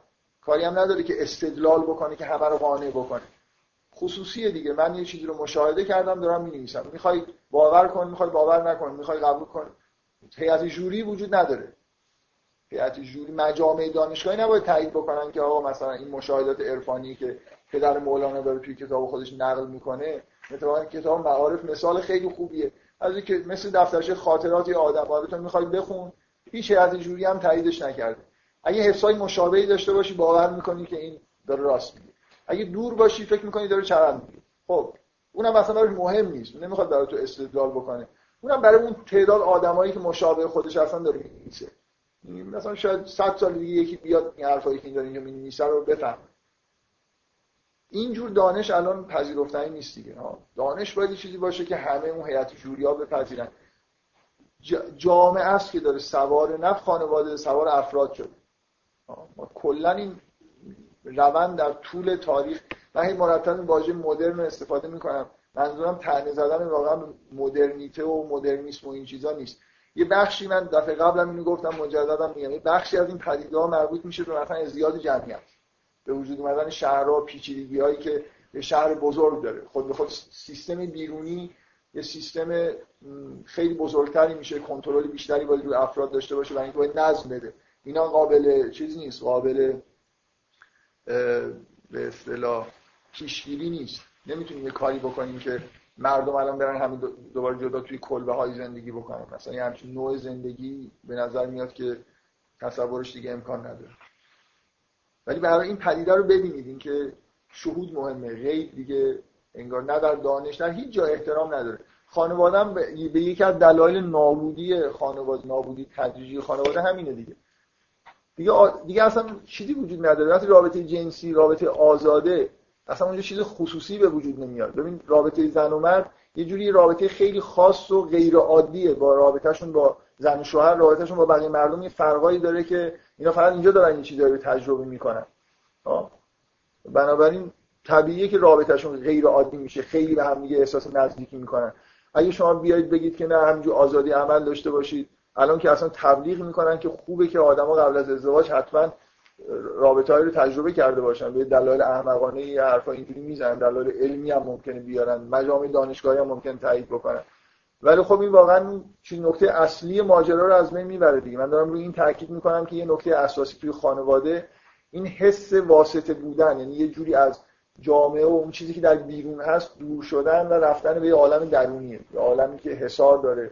و این باعث میشه که یه ارتباط واقعی با غیب به وجود بیاد. در زنها که واضحه اگه اون تعبیر بارداری رو قبول بکنید در مردم همینطور. محال یه مردی مثلا توی رابطه عاشقانه و اصلا از عشق اونطوری که در ادبیات منعکس میشه که مردانه است. در واقع پیدا کردن یه شور و احساسات غیر متعارفیه که مرد حال تجربه نکرده. این در واقع این یه جوری ارتباط پیدا کردن با یه عالم انگاری یه عالمی دیگه است عالمی که تجربهش نداشته. من می‌خوام تاکید بکنم روی این چیز دیگه روی این به اصطلاح مفهوم به تدریج انگار به عالم غیب رفتن توی خانواده. توی این سوره شما نگاه بکنید یه چیزی توی این سوره هست که واقعا لازمه که بهش دقت بکنید. اونم یه تمی که من هیچ وقت مستقلا نیومدم در موردش صحبت بکنم. ولی الان فکر می‌کنم خیلی واضحه که این به محتوای به سوره ارتباط اساسی داره. تم شهادت شهادت دادن. شما از اول که به سوره شروع میشه یه جور یه مقدار غیر عادی یعنی باید کنجکاویتون جلب بشه حرف از اینه که کی بیاد چه جور شهادتی بده چه جوری بپذیرید نپذیرید. یه دادگاهی هست که آدما دارن. رابطه جنسی قراره که در عالم غیب باشه. خب شما اگر آدم های اینو از عالم غیب در آوردن اومدن تو کوچه خیابون خب این اولین چیزی که تو این سوره در موردش خب صادر میشه. نحوه به اصطلاح گزارش کردنش هم تعیین میشه. چهار نفر آدم باید بیان مثلا شهادت بدن که همچین چیزی رو دیدن. یا باز دوباره دومین نکته اینکه شهادت دادن در مورد یه چیزی که احتمالا وجود نداره. یرمولن محسنات. مثل اینکه من سعی می‌کنم که باز با کلام خودم به این دقت بکنید کلام اون چیزیه که غیب رو می‌تونه به شهادت بکشونه. بنابراین این چیزیه که تو این سوره داره مدام در واقع روش تاکید میشه که موانع ایجاد بشه که شما بتونید در مورد یه چیزی که قرار نیست در موردش حرف زده بشه حرف بزنید. من بتونم در مورد داخل حصار یه خونه گزارشی بیارم توی دادگاه بدم. شلاق می‌خورید اگه گزارشتون دروغ باشه یا حتی به یه معنایی راست دارید میگید ولی به اندازه کافی شواهد نمی‌تونید ارائه بدید نمی‌تونید بین الاسمانیش بکنید اینکه این تقابل بین جنسیت با شهادت دادن دیگه مثل اینکه ما روند احکام اینه که این رابطه خانوادگی رابطه جنسی رو ببره در یه جایی که خارج از عالم شهادته و کلام چیزیه که دقیقا می‌تونه در جهت عکسش عمل بکنه. و تقابل بین این دوتاست که سوره رو شروع می‌کنه. درست؟ اینکه مثلا در مورد خانه پیغمبر دارن حرف میزن با شدت مثلا جلوش داره گرفته میشه. کل این این روند به اصطلاح رفت. وقتی یه حکمی مثلا تو این سوره هست که شما حق ندارید به جاهای خلوت برید باز مثل یه جوری من من به آدم وقتی که وارد یه حریم یه حریم دارم میشم یه حریم احتمالا خصوصی مثل یه بخشی از عالم شهادت هستم که دارم نفوذ می‌کنم به عالم غیب دیگه مثل اینکه داره جلوی این رو می‌گیره. مثل اینکه اون عالم بیرون به عالم درون مثلا راه نداشته باشه. گزارش نتونه بیاره. این تفکیک کردن فقط کشیدن یه دیوار نیست. ببین من دارم روی این تاکید می‌کنم که اینجا واقعا انگار یه محیط تقریبا غیب شده به وجود آوردن. چیزی که نه تنها نمی‌تونید واردش بشید نمی‌تونید در موردش حرف بزنید. نمی‌تونید درباره محتوای چیزی که اونجا اتفاق داره میفته راحت بیاد بیرون گزارشی بدید. توی کل این سوره حکم حجاب همینطور می‌تونید بهش نگاه بکنید. مثل غیب کردن یه بخشی از عالم. جسم مثلا یه بخشی از جسم مرد و زن داره غیب میشه. از عالم شهادت داره خارج میشه با یه حکم. بنابراین این روند در حال توی این سوره است. مخصوصا همون اون آیه‌ای که توی اون خونه هم خلاصه یه اتاقی هست که دیگه هیچ کی انگار بهش راه نداره. اونجا واقعا یه جاییه که از اونجا انگار دارن وصل میشن به عالم غیب.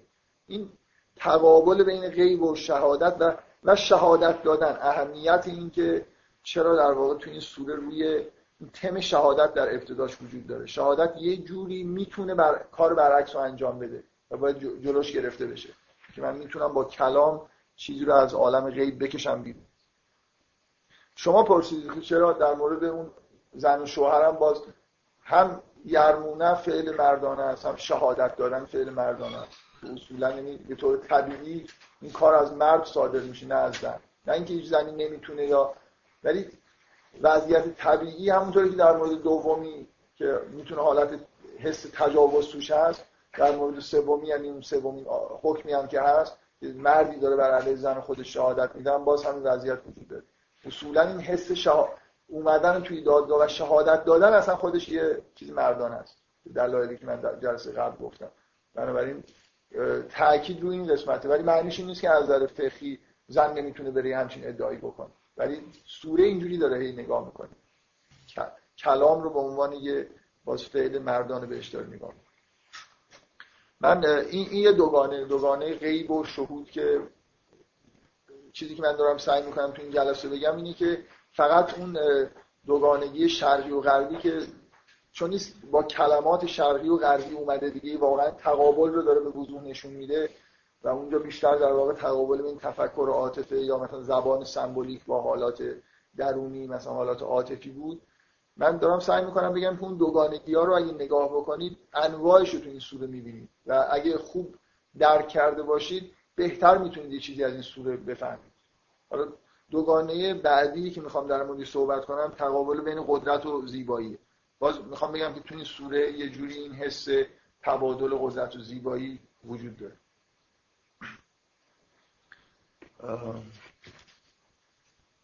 بذارید یه من اولش یه چیزی نوشتم که مثلا نمی‌دونم شاید بهتر باشه آخرش بگم. ولی اینم باز من می‌خوام یه چیز خیلی کلی بگم. مثلا باز خارج از این سوره. یه نکته ای که خیلی زیاد توی متون عرفانی شما اینو می‌بینید که چون مخصوصا یه بیت خیلی معروفی وجود داره که خیلی جاهای مختلف اینو نقل می‌کنن. این متون عرفانی میان متون عرفانی متونی که الان در مورد عرفان متون خیلی کلاسیک مثلا. عرفانی هم معمولا این نکته نکته ایه که انگار همه یه جوری اینو قبول دارن. و اون شعر چون شعریه که دقیقا اینو میان شعر چون عربیه منم حفظ نیستم. محتوای شعر اینه که چیزی که می‌خواد توضیح بده اینه از یه دیدگاه عرفانی. که چرا جمال الهی این طوری که مثلا باید در جهان برای همه تجلی نمی‌کنه. مثلا یه جوری مثلا فرض کنید شما قرآن رو می‌خونید خیلی ها میگن که این بیشتر حالت تهدید و مثلا تعذیب و اینا توش غلبه داره. یا جهان رو نگاه می‌کنید پر از مثلا درد و بدبختی و این چیزها رو بیشتر می‌دید چرا چرا اگه همه جای جهان پر از جمال مثلا الهیه چرا همه ما به راحتی نمی‌بینیم؟ چرا چرا مردم با اون جنبه به اصطلاح تجلی جمال ارتباط برقرار نمی‌کنن؟ اون شعر محتواش اینه که که خیلی واقعا من میگم الفاظ اصلا یادم نیست. محتوای شعر اینه که جلال الهیه که نمی‌ذاره جمال الهی دیده بشه. با این با این تعبیر که جلال الهی حالت دفع کردن داره. مثل اینکه هر کسی استحقاق اینو نداره که جمال الهی رو ببینه. و اون جنبه های اون صفات جلالیه خداونده که نمی‌ذاره هر کسی ببینه.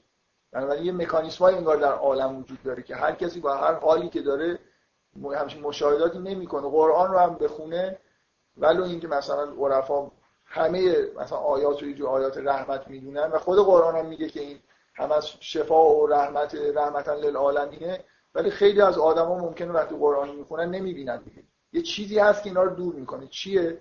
این عرفا میگن که به اصطلاح همون جنبه های جلال و الهیه که اینو به اصطلاح این چیزو به وجود میاره. این دوری رو به وجود میاره. من از توی یه کتابی که قبلا اینجا معرفی کردم یه جور دیگه اینو گفته که خیلی به نظر من خوبه. از قرآن به اصطلاح یه چیزی نتیجه گرفته که اون کتاب سوانه الاشاق اون قسمت به اصطلاح سوانه الاشاق احمد غزالی. متن خیلی کوتاهی. اگه اشتباه نکنم تو همین کتابه. میگه که اینجوری اینجوری استدلال می‌کنه. برای اینکه یه موضوع شبیه این رو در واقع توضیح بده. که مثلا چه چیزی مثلا شما من دارم اینا از خودم میگم ولی بیس حرف و اون, اون چه چیزی باعث میشه که آدما از خداوند دور بشن؟ آدما مثلا با جمال الهی با رحمت خدا از رحمت خدا دور بشن. شیطان باعث میشه. اینکه شیطان اون مخلوقی که خداوند خلق کرده و نمی‌ذاره که مردم با رحمت خداوند تماس داشته باشن. استناد می‌کنه به اون آیه‌ای که خود شیطان حرف می‌زنه.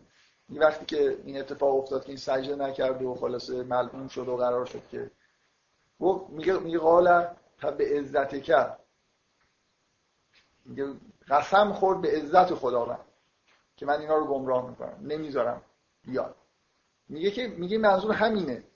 یعنی میگه میگه منظور اینه که اون عزت خداونده که نمی‌ذاره که این اتفاق بیفته. شیطان شیطان داره یه حرف کاملا درست می‌زنه. به عزت که قسم در نظر نگیرید. مثل با عزت تو. اصلا همون عزت الهی بود که باعث شده شیطانی به وجود بیاد و این اتفاقا بیفته. عزت عزت معنیش نفوذ ناپذیریه اینکه دقیقا همین که هر کسی رو راه ندی یه جوری انگار یه حریمی داشته باشی. عزت خداونده که نمی‌ذاره هر کسی وارد این حریم بشه. حالا شیطان مثلا واسطه اینه که مردم رو دور می‌کنه. و شیطان دقیقا داره حرف درست می‌زنه. به این معنی که میگه و به عزت که لعقوینهم اجمعین. مثل اینکه بار و بای فاعلی بگیرید. انگار با عزت توی که همه اینا رو هر دو تعبیر درسته. قسم خوردن. و فرقم نمی‌کنه. قسم قسم وقتی می‌خوره به عزت خداوند همون معنی رو میده. عزت الهی که اینجا کدوم یکی از اسماء الهی که مردم رو از رحمت دور می‌کنه؟ عزت خداوند. و عرفا کاملا به این معتقدن که جلال خداونده که باعث میشه که آدما با رحمت و با, جلال با جمال الهی در واقع ارتباط نداشته باشه. این رابطه ای بین اسماء الهی که جلال پوشاننده جماله. این این به عمیق‌ترین چیزی که میشه در مورد حکم حجاب گفت. حکم حجاب دقیقا همینه. مثل اینکه یه تجلی از جمال الهی وجود داره که با احکام شرعی که حالت مثلا نهی دارن و مربوط به عزت خداوند میشن داره این جمال پوشیده میشه. این هر وقت چیزی رو تونستید به اسما برگردونید یه جوری به توضیح مثلا عمیقی ازش رسیدید. برای اینکه قراره که اینجوری به همه چیز نگاه بکنید.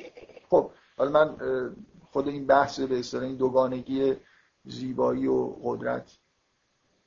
اینکه کلا ما باید اینجوری درک بکنیم که توی رابطه زن و مرد انگار یه تبادلی بین زیبایی و قدرت وجود داره.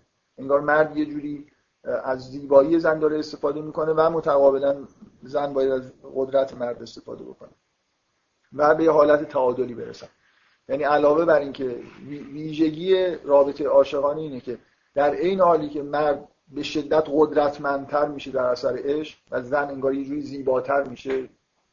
من ببینید من چند بار اینو گفتم دوباره هم میگم برای اینکه وقتی حرف از قدرت می‌زنیم شما انواع و اقسام قدرت تو ذهنتون میاد. ولی زیبایی معمولا فقط چیز ظاهری آدم تو ذهنش میاد.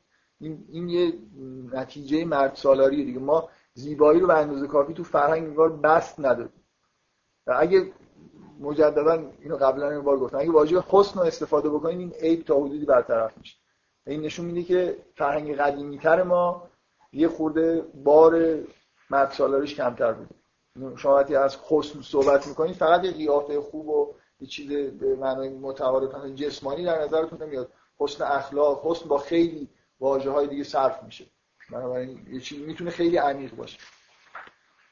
خب من دفعه قبل این اشاره کردم مجددا هم دارم اشاره می‌کنم که یه بخشی از چیزی که طبق احکام لازمه اینه که اینه که مرد باید از اموال اموال نشانه های قدرت هم از, از جنس قدرت هم.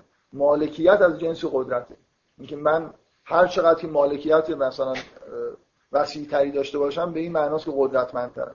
حالا مالکیت می‌تونه به پول باشه یا هر چیزی دیگه برای مالکیت از شعون قدرت و مخصوصا قدرت اجتماعی.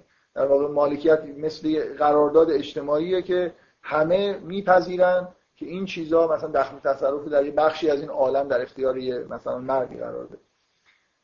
واجب طبق احکام که شما در رابطه نکاح از مال خودتون در واقع چیزی رو ببخشید. دیگه بدیهی ترین تبادل دیگه. اگر می‌خواید با یه زنی ارتباط داشته باشید باید از اولش که همینجوری به اصطلاح بخشش مال هست طلاق هم دادید باید ببخشید. حتی یه جوری به نظر میاد در طول مدت هم انگار یه هدایایی باید از طرف مرد زن برسه. این چیزیه که انگار یه،, یه جور بدهکاری در رابطه برای مرد پیش میاد که باید توسط بخشی از قدرت خودش این رو بپوشونه و جبران بکنه. من دفعه قبل به این موضوع اشاره کردم که همش توی قرآن حرف از بخشیدن مال و صداق و دیگه نمی‌دونم اجور. هی این مخصوصا این آیه که مدام تکرار میشه که مثلا آتوها نه اجورهن این لزوما منظور پول دادن و چیزای حالا مال به معنای خیلی متعارفش نیست. ولی حس پاداش دادن. چیزی برای به عنوان پاداش که از طرف مرد برسه وجود داره. این دقیقا ببینید ویژگی فرهنگ غربی که عمیقا عمیقتر از فرهنگ ما یه جوری به سمت مرد سالاری رفته در ظاهر نمدی در باطن اینه که یه جور فریبنده ای در واقع انگار زنها رو گول می‌زنن که رابطه بین مرد و زن متقارنه و دیگه بعد از اینکه رابطه ایجاد شد هیچ بدهکاری و طلبکاری وجود نداره الان همینجوری زندگی می‌کنن دیگه. زن باید خودش کار کنه مرد خودش کار بکنه. در واقع تصور درست اینجوری که قرآن روش تاکید داره اینه که مرد بدهکار میشه و باید جبران بکنه. حالا می‌تونه مثلا زن می‌تونه هیچ بگه من کار نمی‌کنم. هر به هر یه جوری می‌تونه حالت به اصطلاح از نظر فقهی به نوعی طلبکاره و می‌تونه چیزی رو مطالبه بکنه. در حالی که توی فرهنگ فعلی چیز به این سمت رفته که اینا اینا مثلا فرهنگ های قدیمیه و ما باید کاملا قبول بکنیم که همه چیز به حالت به اصطلاح مساوی هست. و اینا اینا رو بهش جزء شؤون مساوات بین مرد و زن هم هست دیگه. مثلا یه جوری انگار دارن به نفع زنها کار می‌کنن. در حال این این تصور توی قرآن هست. توی من قبلا گفتم روی این موضوع فکر بکنید که چرا اینقدر تاکید میشه که ها نه اجور نه. هر جایی که هر نکاح و رابطه مرد و زن هست این عبارت تکرار میشه. برای خاطر اینکه این حس به اصطلاح بدهکاری رو مرد باید داشته باشه تو رابطه با زن. حالا چه جوری می‌خواد اینو اجور در هر زمانی به چه معنایی می‌خواد باشه اون دیگه حالا یه چیز جدایی ولی حسش برای این و حالا این قدرتی که قدرتی که به صورت قدرت مثلا اجتماعی قدرت اصولا ابعاد اجتماعی پیدا می‌کنه برای اینکه توافق دیگران می‌تونه به من قدرت بده. بنابراین قدرت می‌تونه توسط یه اسناد و مدارکی هم حتی از یه نفر به نفر دیگه منتقل بشه. یه پادشاهی می‌تونه بمیره و همه مالکیت و قدرتش به فرزندش منتقل بشه. یه ویژگی در قدرت هست که می‌تونه جنبه اعتباری پیدا بکنه. این چیزیه که در واقع مردها بیشتر در اختیار دارن و توانایی بیشتری حتی در پیشرفتن تو این جنبه اینا نازل ترین جنبه های قدرت که با قدرت در واقع با زیبایی جسمانی اینا مبادله میشن. جنبه های معنوی زیبایی با چیزهای معنوی تری در قدرت می‌تونن مبادله بشن. ولی در این حس این که مبادله بین قدرت و زیبایی هست وجود داره. خب حالا شما بیاید توی من دفعه قبل یه مثالی زدم. مثلا گفتم تو این تقابلا گفتم رابطه بین مرد و زن رو چون مثلا تقابل بین جذب و دفعه چون هم فکر می‌کنم همه دانشجو هم برای ریاضی دو مثلا پاس کردم ریاضی عمومی دو. گفتم مثل سورس و سینک در نظر بگیر. مثل, مثل اینکه مردها تولید کنندن مثلا یه جوری یه مثل یه مجموعه چیزهایی هستن که از یه جایی داره یه بردارهای خارج میشه و در یه هدف گیری میشه به سمت یه جای دیگه حالا مثلا اینو می‌تونید به عنوانش میدان نیرو در نظر قدرت دیگه. قدرت از سمت مرد انگار یه جوری منتشر میشه و باید معطوف بشه به زن و به خانواده. این حالت طبیعیه که توی این تقابل وجود داره.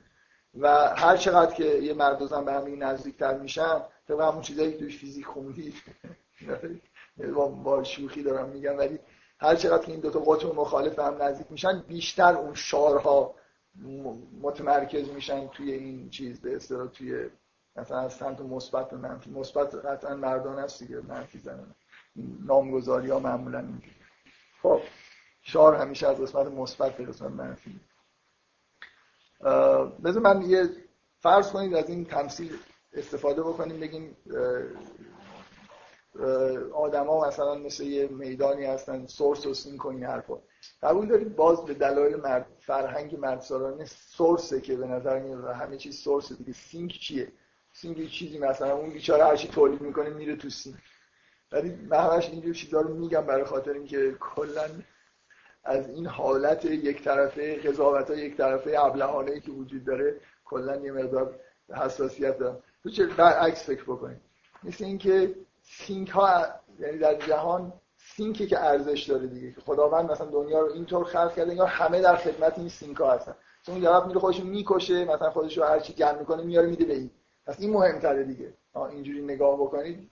هر تا نگاه همیشه در مقابل یه دیدگاه مرد که وجود داره پیش خودم یه دیدگاه که اگه زن سالاری بود مثلا چه جوری به ماجرا می‌شد نگاه جفتش احمقانه است مثلا دو source بهتر یا سینک بهتره. ولی اینم از یه جهاتی طبیعیه دیگه. که همه source ها در خدمت سینک هم سینک ها مهمترن دیگه. یه شما یه دنیایی رو ببینید که همه میرن همه خودشون می‌کشن چی جمع می‌کنن میارن می‌ذارن تو خونهشون مثلا جلوی زنشون. خب پس اون مثل که جهان رو خداوند برای اون خلق کرده. یه دیدگاه کاملا زن سالارانه است. مردا همه مخدوم خادم زنها هستن. زنها مخدومن بنابراین مهمتر. ولی اینا همه چرند دیگه کلا نباید نباید اینجوری نگاه کرد. ولی فضای فکری و زبان ما اینجوریه که همیشه مثلا اون چیزی که سورس مثبت اون چیزی که سینک منفیه. بعد خب مثبت و منفی بار چیزی داره دیگه بار ارزشی داره. کلا همینجوری وقتی داریم صحبت می‌کنیم به چه دلایلی source مثلا سینک سینک ظرفشویی هم هست. آدم یاد هم چیزی هم میفته در source مثلا چشمه چیزهای خیلی خوب نامگذاری ها به هر شما هر جوری بیان بکنید دوگانگی ها رو قسمت مردانش چیزهای با ارزشی لیست میشن و قسمت زنانه چیزایی مثلا همیشه چرند و پرند بعد باید بشین فکر کنید اینو چجوری این شایعه رو از ذهنتون باید ها؟ مردم مثبت دیگه زنان منفیه خب حالا بگذاریم. بفهم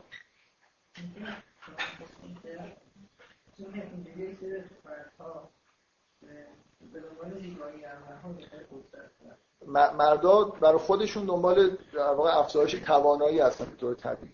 پسر بچه ها رو ما اینا مشاهدات خیلی ساده روانشناسا در مورد تفاوت های بین پسرها و دختراست پسرها به شدت از همون سنین ابتدایی کاملا مجزا از اینکه در چه فرهنگی دارن زندگی می‌کنن به شدت به به دست آوردن مهارت اهمیت میدن. تو بازی های بچگانه که می‌کنن. در حالی که دخترها اینجوری نیستن. کمتر به کسب مهارت و توانایی. رابطه خب.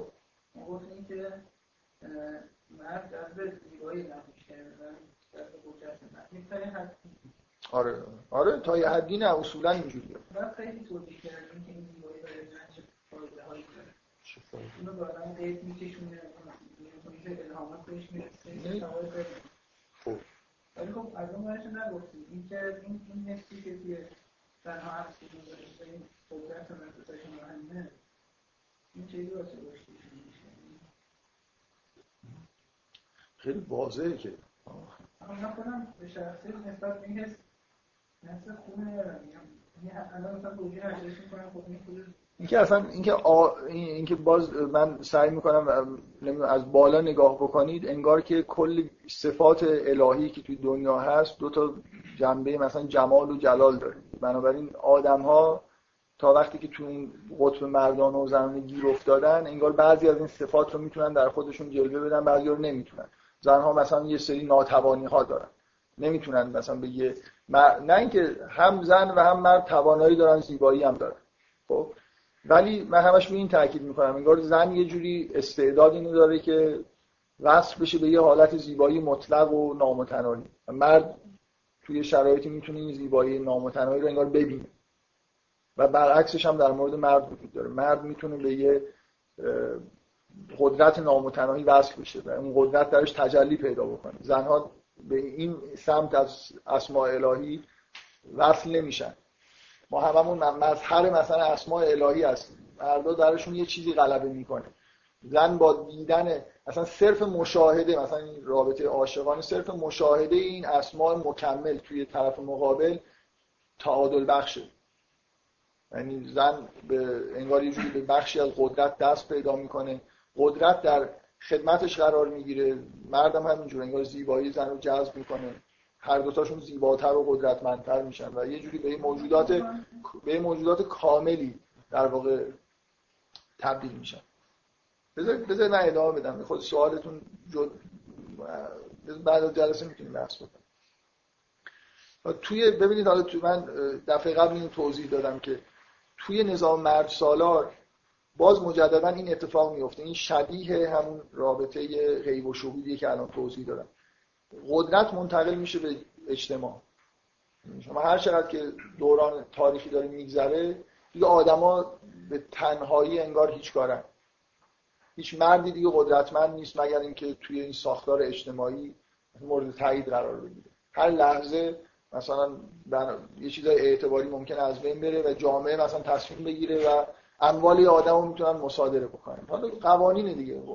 قانون اون نقطه سقل قدرت بیرون خانواده و بیرون انسان ها حتی این یه جایی خارج از محیط انسانی قدرت برای خودش به طور نمادین وجود داره و هیچ آدمی به اون صورت آدم قدرتمندی نیست. همه تابع یه چیز انگار یه قدرت انتزاعی شده و این نتیجهش اینه که یه جوری به اصطلاح روانکاوی مردها توی جامعه مدرن دچار castration میشن. castration یعنی اخته شدن.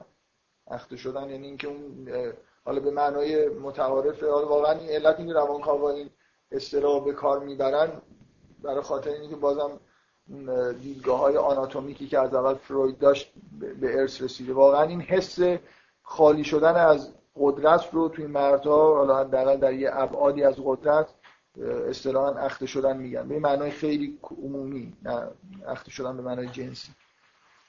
بنابراین ویژگی ویژگی جهان مدرن اینه که مردها صاحب اون قدرت که باید انگار مبادله بکنن به طور واقعی نیستن. قدرت توسط یه چیزی خارج از آدم ها داره انگار کنترل میشه. بنابراین می‌تونه به زنها هم برسه می‌تونه به مردان برسه. یه زن می‌تونه درآمد بیشتری از مرد داشته باشه. و وقتی که شما توی این محدوده دارید نگاه می‌کنید اصلا ممکنه دیگه به نظرتون نیاد که مرد یه چیزی داره که می‌تونه به زن بده. می‌تونه زنم می‌تونه الان به راحتی یکی از ویژگی های جهان مدرن که بازم غیر قابل پیشگیری و مثبت اینه که کارها راحت شده. اگه در 5000 سال قبل زن امکان فعالیت اقتصادی نداشت چون کارهای اقتصادی خیلی کارهای سختی بود از مثلا احتیاج جسم قوی داشت یا برای ویژگی های خاصی داشت زن واردش نمی‌تونستن بشن جهان مدرن دیگه اینجوری نیست. بنابراین زن هم می‌تونه مثل همپای مرد کار کنه درآمد بیشتری داشته باشه. جایگاه مهمتری در نظام قدرت پیدا بکنه. کما اینکه مثلا شوهر مارگارت تاچر من نمی‌دونم چیکاره بوده. چیکار می‌خواست بکنه با همسرش؟ بله. خاندار بوده مثلا. ببین این یه ویژگی مدرنه دیگه. جهان به سمتی رفته که زن هم می‌تونه تو سلسله مراتب قدرت پیش بره. بنابراین یه جوری مرزها دیگه واقعا این حس به اصطلاح اخته شدن رو فکر می‌کنم به نوعی باید همشون تجربه بکنن. اگر هم قدرتی دارن قدرت توسط اعتباری بهشون داده شده قابل سلب کردنه. این فرق می‌کنه با اون حسی که عموما باید وجود داشته باشه توی تبادل بین من نمی‌خوام بگم همه چیز از بین رفته ولی دفعه قبل سعی کردم توضیح بدم که یه اختلالی به وجود اومده تو رابطه بین مرد و زن. برای خاطر اینکه منبع قدرت شما همین الان من بحثی که بعد از جلسه کردم واقعا این خیلی نکته ساده ای همین الان برید توی روستاها به خود روستاهای دور افتاده می‌بینید که روابط روابط خامتریه و اون روابط قدرت به همون معنای سنتی اونجا وجود داره. زن نمی‌تونه به قدرت برسه. یعنی برای خاطر اینکه سیستم اجتماعی وجود نداره قراردادهای اجتماعی وجود ندارن. این مکانیسمایی که مثلا قانون بذاریم از قانون توسط نیروی انتظامی نمی‌دونم حمایت بکنیم وجود نداره توی روستا. بنابراین به طور طبیعی روابط همون حالت از نظر معادلات قدرت حالت یک طرفه خودش رو داره همچنان. درست؟ و این این یه سودی داره توی تبادل بین مثلا قدرت و زیبایی. اون سهم مردها انگار محفوظ میمونه. من این حرفا رو دفعه قبل زدم برای اینکه نکته رو توضیح بدم که چرا توی احکام شرعی می‌بینیم که هی از وارد شدن قانون و اون محیط بیرون در اون قدرتی که در بیرون متمرکز شده به داخل خانواده سعی می‌کنه جلوگیری بکنه یا محدودش بکنه. در حالی که این گرایش توی الان مثلا توی قوانین جامعه ما چندان وجود نداره. من روی این می‌خوام به بحث بکنم که یعنی چیزی که به این سوره رو می‌خوام به یه چیزی به نشون بدم ادامه بدم. اینی که الان واقعا به معنای واقعی کلمه همه ما از واقعی بیشتر شبیه آدمهایی هستیم که در قدیم بهشون برده می‌گفتن تا آزاد. این در مالکیت یه سیستم قرار داریم. حالا می‌خوایم خوشمون بیاد می‌خواد خوشمون نیاد. یعنی خیلی اختیارات از خودمون نداریم دیگه. مثل اینکه همه ما داریم برای کسی دیگه کار می‌کنیم. یعنی شما می‌خواد شغل پیدا بکنید. باید برید تحت یه قانون مدون کشور که توسط مثلا مراجع قدرت دارن حمایت میشن که اون مراجع قدرت هم خودشون مثل یه به اصطلاح نماینده های یه چیزی هستن که ممکنه تغییر بکنن. مثل اینکه هر چی هر چی کشور از نظر قانونی پیشرفت می‌کنه که هم جزو ویژگی های جامعه مدرنه آدما بیشتر در اختیار سیستم قرار می‌گیرن. شما آزادی عملهای خودتون از دست می‌دید. هر شغلی نمی‌تونید داشته باشید. هر نوع قراردادی نمی‌تونید ببندید. هر چیزی نمی‌تونید. مال خودتون مالکیت باید مورد تایید جامعه قرار بگیره. بنابراین شما همه اموالتون همه چیز به حال مربوط میشه به اینکه توی سیستم دارید زندگی می‌کنید. جهان قدیم اینجوری نیست. اگه من یه شکاری رو مثلا رفتم آوردم توی غار دیگه لازم نیست از قوانین استفاده بکنم بگم مال منه. من زدمش آوردم کسی اعتراض داره همین الان بیاد به خود من بگه. مثلا اگه جرأت داره. اینجوری نیست که من برم بگم بگم آقا مثلا طبق اگه یکی بیاد برم به نیروی انتظار مثلا تلفن بزنم بگم این شکار من کردم این اومده مزاحم منه مردم خودشون انگار دارن انفرادی مشکلاتشون رو حل می‌کنن. من دفعه قبل گفتم یه نفر توی خود ناراحت شد گفت چیکار کنیم؟ برگردیم دوباره توی غار. من نمیگم برگردیم تو غار. دارم توصیف می‌کنم که جامعه داره به سمتی میره که این اتفاقا داره توش میفته و اینا یه اختلالایی به وجود میاره. شاید بشه برای دونستنش خوبه برای اینکه شاید بشه یه اختلالایی رو برطرف کرد. من تاکیدم روی این نکته است که ما خیلی شبیه برده ها هستیم. خوشمون نمیاد ولی واقعا هستیم. یعنی الان اگه ما آدمهایی از جهان قدیم بیان زندگی ما رو نگاه کنن و ازشون بپرسید که اینا آزادن یا برده با قاطعیت شاید بگن که اینا همشون برده هستن. از صبح که پا میشن دارن برای دیگران کار می‌کنن دیگه. برده و آزاد یه جوری فرقش اینه که شما برای خودتون کار می‌کنید برای دیگری. ما همه داریم برای یه سیستم. یعنی موجودی هم که داریم براش کار می‌کنیم آدم نیست. یه چیزی یه خود انتظاییه ولی برای ما در خدمت یه چیزی هستیم. طبق یه قوانین و قواعدی داریم زندگی می‌کنیم. این حس بهتر بشه دیگه. بله. قرار رفاه اجتماعی این هدف خود پرفکت اینه که آره دیگه به هر خب یه فوایدی داره دیگه اینکه بدیهیه که سیستم برای به آدما بعدن یه خدماتی ارائه می‌کنه. همونطوری که ارباب به برده خودش خدماتی ارائه می‌کنه. جا میده برای خواب غذا بهش میده بردهداری. هم اینجوری نبودی که تو یکی بگیری فقط ازش کار بکشی که. سرویس میدی و از ازش استفاده می‌کنی. از نیروی کارش استفاده می‌کنی. غیر مستقیم میشه یه جورایی گفتش که بردهداری به این مفهوم که شما میگید نیست یعنی من که لزوما یا من واسه خودم کار می‌کنم یه جوری می‌تونم بگم که من برای خودت کار نمی‌کنی. یعنی الان تو توی سیستم داری کار می‌کنی. position ی که position ی که تو داری توش کار می‌کنی از نظر قانونی تعریف شده است. برم. تو همون شکارش هم. مثلا شما میگید یه چیزی می‌زنید که من اینو الان بگیرم که کنم بخورم مثلا. خب. اینجا هم شما دارید یه کاری می‌کنید. اینجا مثلا اگه بخوام با این بگیم می‌تونید بگید که خب من مثلا تو حساب خودم مثلا نیازهای مادی خودم. این چی میگم؟ خب. نه مثلا که برده به مفهومی که آدمو بردهن اونجا هم برده خودشون بودن. حالا فقط اینجا فرقش اینه که طبیعت آره دیگه. آره مثلا فرض کنید من یه نیازی داشتم نیاز طبیعی داشتم و مجبور بودم به خاطر اون نیازم برم چیکار کنم. خب الان اینجوریه که آدما برای اینکه مثلا بهتر بتونن نیازشون رو برطرف کنن میرن یه سیستمی درست می‌کنن که اون سیستمشون رو می‌کنن کار کردن. یه جوری شکارشون رو با یه مکانیزم دیگه انجام میدن.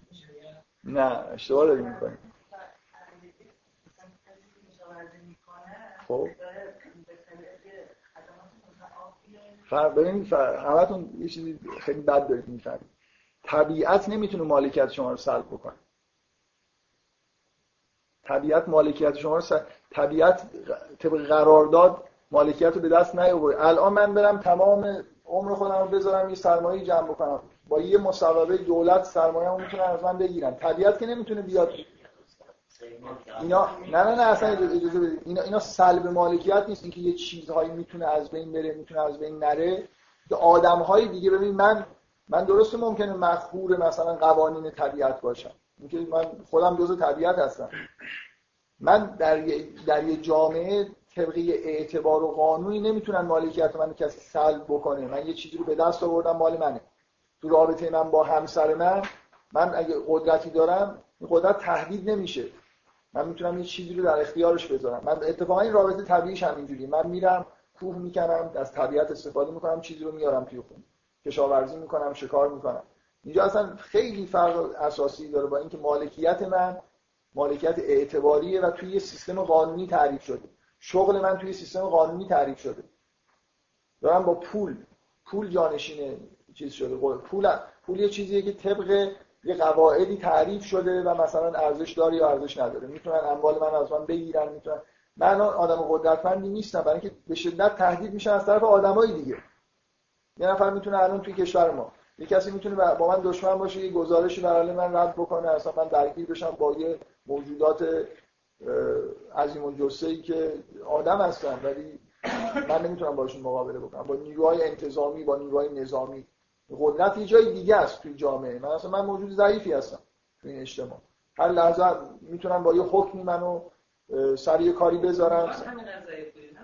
همین ما در مقابل آدم ها ببینید در- اینجوری نیست که باشه. آخه مثلا این فقط اینترفیس به نظر من. یعنی اینکه مهم نیستش که مثلا شما مثلا فرض کنید تا دیروز اینجوری بود که شما مثلا سرد می‌شد هوا خیلی ضعیف بود در مقابل طبیعت. حالا اینجوری شده که ما مثلا اومدیم با هم دیگه نشستیم قراردادهای نوشتیم خب؟ و قدرت اجتماعیمون رو مجموعا زیاد کردیم نسبت به طبیعت. خب و بنابراین مثلا فرض کل اجتماع می‌تونه در اون موقع تهدید این بود که من در اثر سرما بمیرم. الان تهدید اینه که مثلا فرض کنید دولت بیاد این انجام بده و مثلا یه اتفاقی. ببینید همه همه ماجرا هم اینجاست که این ما- ماجرا این چیزایی که الان هست طبیعی هستن یا طبیعی نیستن؟ مثلا ببینید شما سرما. من با همسرم دارم مثلا فرض کنید کلبه زندگی می‌کنم. من در مقابل سرما یه کارا اونم اونم توسط سرما تهدید میشه منم توسط سرما تهدید میشم. اگه همسرم باردار باشه نمی‌تونه هیچ کاری در حفاظت از خودش بکنه. من می‌تونم براش کارهایی انجام بدم. مثل اینکه مشکلات مشترک طبیعی وجود داره هیچ کسی نیست. کسی وارد خونه من نمیشه. سایه کسی تو خانه من نمیفته من یه جوری با دارم تو همون کلبه زندگی می‌کنم. ولی اگر اینجوری باشه که یه آدمی هر روز بیاد مثلا یه کولر یه چیز چیله رو مثلا تو خونه من روشن بکنه بگه این طبق قانون شما باید یخ بزنید مثلا. بعد من شروع کنم با این چیلر مبارزه کردن بخاری بیارم. من سایه آدم توی یه آدمی دیگه اومده تو خونه من. مثلا اینی که دیگران وارد حریم من میشن یا نمیشن. طبیعت که جز دیگران نیست که مثل اینکه شما هوا مثلا اکسیژن میاد تو خونه رد میشه پس حریم شما مثلا شکسته میشه. طبیعت رو بذارید کنار. مثلا اینه که آدم های دیگه من الان در بین دیگران آدم موجود ضعیفی هستم. یعنی که قوانینی وجود داره. من نمی‌تونم مثلا از مخصوصا توی کشورهایی که امنیت غذایی وجود نداره مثل ایران واقعا شما همیشه در خطر هستید. یعنی کاملا توسط دیگران تهدید میشید. قوانین داخل خونه شما نفوذ می‌کنن. قانونا رو کی؟ قانون رو که باد و باران اجرا نمی‌کنه. نیروی انتظامی آدمن آدما همه توی خونه من انگار یه جوری حضور دارن. سایه‌شون افتاده تو خونه من. این این این مشکله. باد و باران مهم نیست. زلزله و نمی‌دونم سیل و اینا. هیچ احساسی به کسی نمیده. رابطه عاشقانه رو تهدید نمی‌کنه. ولی اگر شما برده باشی رابطتون رو با همسرتون اگه شما الان فرض کن واقعا جهان قدیم رو نگاه کنید شما مال یکی دیگه است می‌تونه هر لحظه شما رو بگه باید بری باید این کارو بکنی نرو خونم در اختیار کسی دیگه ای هستی. اینه که رابطه رو تهدید می‌کنه. کسی دیگه ای هست تو این خونه انگار حائل میشه روابط می‌تونه تنظیم بکنه. می‌فهمی منظورم چیه؟ آدم های دیگه نباید تو این کل راه داشته باشن نه اینکه باد و باران توش نیاد. من من چی تفکیک کنم ببین این که مثلا خیلی چه فرقی می‌کنه که مثلا طبیعت بیاد یه تهدیدات بکنه. طبیعت قدمش مبارکه خوبه. طبیعتش مشکلی ایجاد نمی‌کنه. مشکل آدم های دیگه این رابطه خصوصی بودنش مثل اینکه شما بگید مثلا فرض کنید ما هر چقدر هم که سعی بکنیم که رابطه یه اتاقی داشته باشیم این کسی توش نیاد با مورچه ها مثلا توش هست می‌بینن. مثلا مردم ممکنه در پرنده ها ممکنه بیا شما هیچ احساس بدی بهتون دست نمیده از اینکه موجودات ذره بینی همیشه همه جا مثلا هستن. اصلا میشه یه جامعه پرفکت که سایه آدما به این شکل مثلا موسر خب من می‌خوام بگم من میگم هدف همینه. یعنی شریعت به این سمت میره که خونه ها رو یه خورده دور بکنه از این فضای اجتماعی که سایه دیگران. ببینید چقدر مالکیت توی قرآن محترمه. مالکیت یه جوری توی قرآن در موردش صحبت میشه که اصلا انگار که شما یعنی انگار قرارداد نیست. مالکیتی که مشروع به دست اومده اصلا انگار قرارداد نیست. مال تو هیچ کس حق نداره این رو سلب بکنه. این این برخورد شدید و لحنی که با دزدی توی قرآن هست. این مالکیت تو وقتی یه چیزی رو صاحب شدی از طریق مشروع مثل اینه که مثلا اجزا بدنه چطور صاحب دست هستی اون مالت هم مثل همینه مثل اینکه جزء وجود تو. دقت می‌کنی؟ قانون شریعت اینجوریه. برای کسی اگه اونو بکنه میگن اصلا دستشو ببرید. مثل اینکه چیزی از تو کنده اصلا انگار وجود به یه آسیبی به بدن تو انگار رسونه در این حد حس اینکه مالکیت چیز رابطه واقعیه نه رابطه قرار دادی بنابراین وقتی تو مالک چیزی هستی کسی نیست که بیاد اینو سلب بکنه حاکم شهر بیاد مثلا فتح مگر اینکه خود دزدی کرده باشه یه جوری ثابت بشه که خب اون یه بحث جداست. ولی کار مشروع کسی انجام بده صاحب یه چیزی بشه اصلا کلا این انگار که قرارداد نیست واقعیت. این دیگه مال اونه. بنابراین با حکم قضایی نمی‌تونی نقضش بکنی. شریعت ما اینجوریه. چیزهایی رو سعی می‌کنه که دور بکنه از حالتهای اعتباری و متزلزل بودن. بعضی از نهادهای قانونی اصلا نمی‌تونن تو خانواده دخالت بکنن. هر وقتی دلشون خواست. من دفعه قبل این حرفا رو زدم. حالا چیزی که می‌خواستم بگم که در واقع به یه بخشی از این محتوای سوره اشاره بکنم اینه که چرا وقتی که از این حرف زده میشه که مثلا میگه رنگ هل ایاما منکم میگه افراد مجرد و مثلا همسر بدید. و صالحین من عبادکم و امائکم چرا برده ها رو روش تاکید می‌کنه جدا می‌کنه چجوری می‌تونید فرقی وجود داره بین ازدواج کردن یه برده با ازدواج کردن یه آدم دیگه؟ که چرا اینقدر توی قرآن بین آدم هایی که برده هستن با آدم هایی که آزاد هستن تو ازدواج تفاوت قانون وجود داره؟ یا اگر قراره که دعوت بکنه اونا رو جداگانه انگار. بلا فاصله بعدش میگه که والذین یبتغون الکتاب من ملکت ایمانکم فکاتبوهم. میگه اومدن گفتن که ما رو آزاد بکنید این رو آزاد بکنید. می حسی که وجود داره اینه نمیشه یه آدم واقعا برده باشه و زندگی خانوادگی خوبی تشکیل بده در حالی که برده. مردی که برده است و میره ازدواج می‌کنه مشکلی توی خونش وجود داره. سایه‌ای توی خونش هست که این باید برطرف بشه. این اینو من دارم میگم که اینجوری در واقع اینو بفهمید. تأکیدی که تمام به محض اینکه حرف نکاح میشه شما تعجب نمی‌کنید که چهار پنج مورد در مورد نکاح همش حرف از برداست اونا هستن که ویژگی دارن. شما ممکنه به یه آدمی که برده نیست مثلا در ما الان هممون برده هستیم دیگه که باید بیاد ما رو آزاد کنه. ما چون هممون هستیم کسی دیگه نمونده که بیاد ما رو آزاد بکنه. همه ما این مشکل رو داریم. یعنی هر مردی که الان ازدواج بکنه به نوعی مثل این که یه آدمی که باید یه مکاتبه ای بکنیم سعی کنیم از دولت از این مجوز بگیریم که مثلا این حریم من رو حفظ بکنم خواهش می‌کنم این تو کسی نه ولی قابل اجرا نیست. جایی در مسئولیت ندارید نسبت به قانون خانواده خودتون هر جایی. من دارم اینو سعی می‌کنم بهتون بگم که چرا اینجوریه؟ چرا اینو چجوری باید بفهمید حرف ازدواج که میشه ببینید آیا رو من که اول ایام منکم و صالحین من عبادکم و امائکم چه ربطی داره؟ آدم می‌تونه بگه توی سیر مثلا مقررات سوره ازدواج بکنید دیگه. حالا اونا چرا جدا شدن؟ این یکونو فقراء یغنهم الله من فضل حرف ازدواج فوری حرف اینه که فقیر هستید خداوند شما رو غنی می‌کنه. غنی بودن لازمه ازدواج کردن برای مرد. چی می‌خواد مبادله بکنه؟ آخه من مثلا هیچی ندارم زندگی ندارم برده هم هستم خونه هم ندارم کلبه که چی چی. مثلا یه سوراخ موشم ندارم برم توش می‌خوام ازدواج کنم و بعد یه بدهکار میشم بزنم میگه چیزی ندارم بدم. من می‌خوام بگم این کاملا این این نحوه برخورد طبیعیه. حرف بردگی رو زدن حرف فقر رو زدن.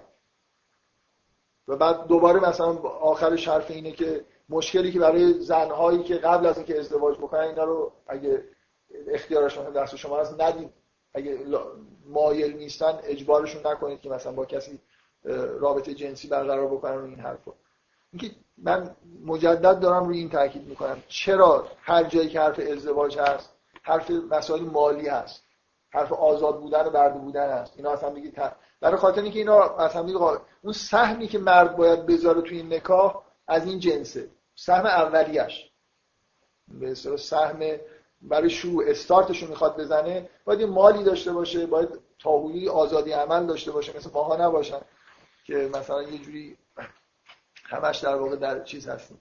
در یه در زندگی ما انگار در گروه یه تصمیماتی که خارج از خونه و خانواده و اینا گرفته میشه. من باز این حالت انتقادی که دارم ممکن هیچ راه حلی نداشته باشه ولی وقتی چیزی راه حل نداره اینم بدترین چیزی که بگیم اصلا حرفش هم نزنیم. لاغر حرفشو بزنیم. بگیم آیا مشکلی اصلا مشکل خودشو بدونه شاید یه جوری قابل حل باشه. خب. من یه نکته دیگه ای که می‌خوام بگم باز از اون ویژگی به چیز سورس و سینک می‌خوام استفاده بکنم. ببینید اون چیزی که توی قرآن بهش داره دعوت میشه انگار اینه که مرد من باز می‌خوام به این آیه اشاره بکنم تو این سوره که بلافاصله حرف اون تمثیل که تموم میشه حرف بیت های مقدسی که توش عبادت انجام میشه میاد. میگه حرف از مردانی زده میشه که لا تطبیهم تجارت ولا بیع عن ذکر اون چیزی که توی قرآن روش تاکید میشه اینه. اگه مرد میره از خونه خودش بیرون و شغلی داره این کار باید برای خانواده خودش انجام بده. من می‌خوام به یکی از مهمترین ویژگی های جامعه مرد سالار جامعه که جامعه مدرنی که الان توش داریم زندگی می‌کنیم. شغل جدای از خانواده است. خودش ارزش داره. آدما دنبال ارتقای شغلی هستن برای خاطر اینکه می‌خوان ارتقا پیدا کنن. نه برای خاطر اینکه می‌خوان مثلا فرض کن وضع خانوادهشون بهتر بشه. یه،, مرد به طور طبیعی از خونش که بیرون میاد کار می‌کنه باید به عشق خانواده خودش کار بکنه و یه چیزی رو برای خانواده خودش به دست بیاره. این مفهوم ابتقاء رزقه که مرتب تو قرآن میاد که روز که میشه برید برای ابتقاء رزق نه برای پول در آوردن. مثلا به دست آوردن رزق یه چیزی رو برای خانواده در, در آوردن. اینه که باعث میشه که طرف به این حالت برسه که لا تلهی هم تجارتون ولا یعنی تو بازارم که داره کار می‌کنه معطوف به خونه خودش داره کار می‌کنه. اینجا یه چیز مقدسی وجود داره کار کردنش برای ارتقای شغلی نیست. ما چقدر دور شدیم از این. الان ببینید زنها میرن کار می‌کنن. اونا هم برای ارتقای شغلی خودشون کار می‌کنن. اصلا مردا دیگه برای خانواده خودشون کار نمی‌کنن واقعا. شما از اول همش یه سیستمی وجود داره که شما رو به دلایل به دلایلی که خود سیستم می‌فهمه داره هی بالا می‌کشه. توی سیستم. اگه خوب کار بکنید بهتون ارتقا میده. میرید مثلا این درس رو می‌خونید میرید اینجا آخرش مثلا میرید مایکروسافت. اینجا کار می‌کنید. پیشرفت می‌کنید. آفرین. اینو اینو بهش میگم پیشرفت دیگه. پیشرفت شغلی. یه هرمی وجود داره که شما اتوماتیک می‌خواید توش پیش برید. اصلا خانواده دارید یا ندارید؟ مثل ربطی نداره ها؟ ما دنبال آدم ها در این جهان فعلی دنبال پیشرفت شغلی خودشون هستن. مستقل از این که اصلا خانواده اکثرا دیگه الان توی غرب خانواده به اون صورت ندارن. اگه داشته باشن هم چیزی به اسم نیاز توی خانواده وجود نداره که طرف دنبالش بره. نه این این فلش هایی که از source ها در میاد و به سینک ها منجر نمیشه. این این مشکل جهان مرد سالار. یه عالم فلشی که آزادن. این جنگ به وجود میاره اینا دعوا و هزار جور conflict هایی که توی مسائل شغلی هست. اینا مثل آدم کار نمی‌کنن که. این یه مرد فقط در صورت این مهار میشه که این فلش هایی که در میاد بره توی یه خونه ای بره تو خونه خود یه خونه ای نه خودش معطوف ببینید معطوف به یه چیز از جنس حیات بشه. قدرت باید معطوف به زیبایی بشه به حیات بشه. اینجوریه که مهار میشه. وگرنه همین دنیای دیوانه که ما داریم توش زندگی می‌کنیم. دنیایی که مردا ساختن دیگه. مردا به زنا نسبت ناقص العقل بودن میدن. ولی من همیشه واقعا اینی که میشنم این دنیا این دنیا رو مردا ساختن. چه دفاعی دارن از این اتفاقای تاریخی که تو این دنیا افتاده. واقعا چیزی راحت برای اثبات این مردا دیوونه هستن و یه جوری به اصطلاح زن هم ناقص العقل من زن زن تا وقتی که همونجور توی اون حالت غربی خودش هست ناقص العقل. مدام از اینکه مردا به اونا میگن ناقص العقل و فکر می‌کنن خودشون عقل دارن در حالی که اینا به وضوح عقل ندارن.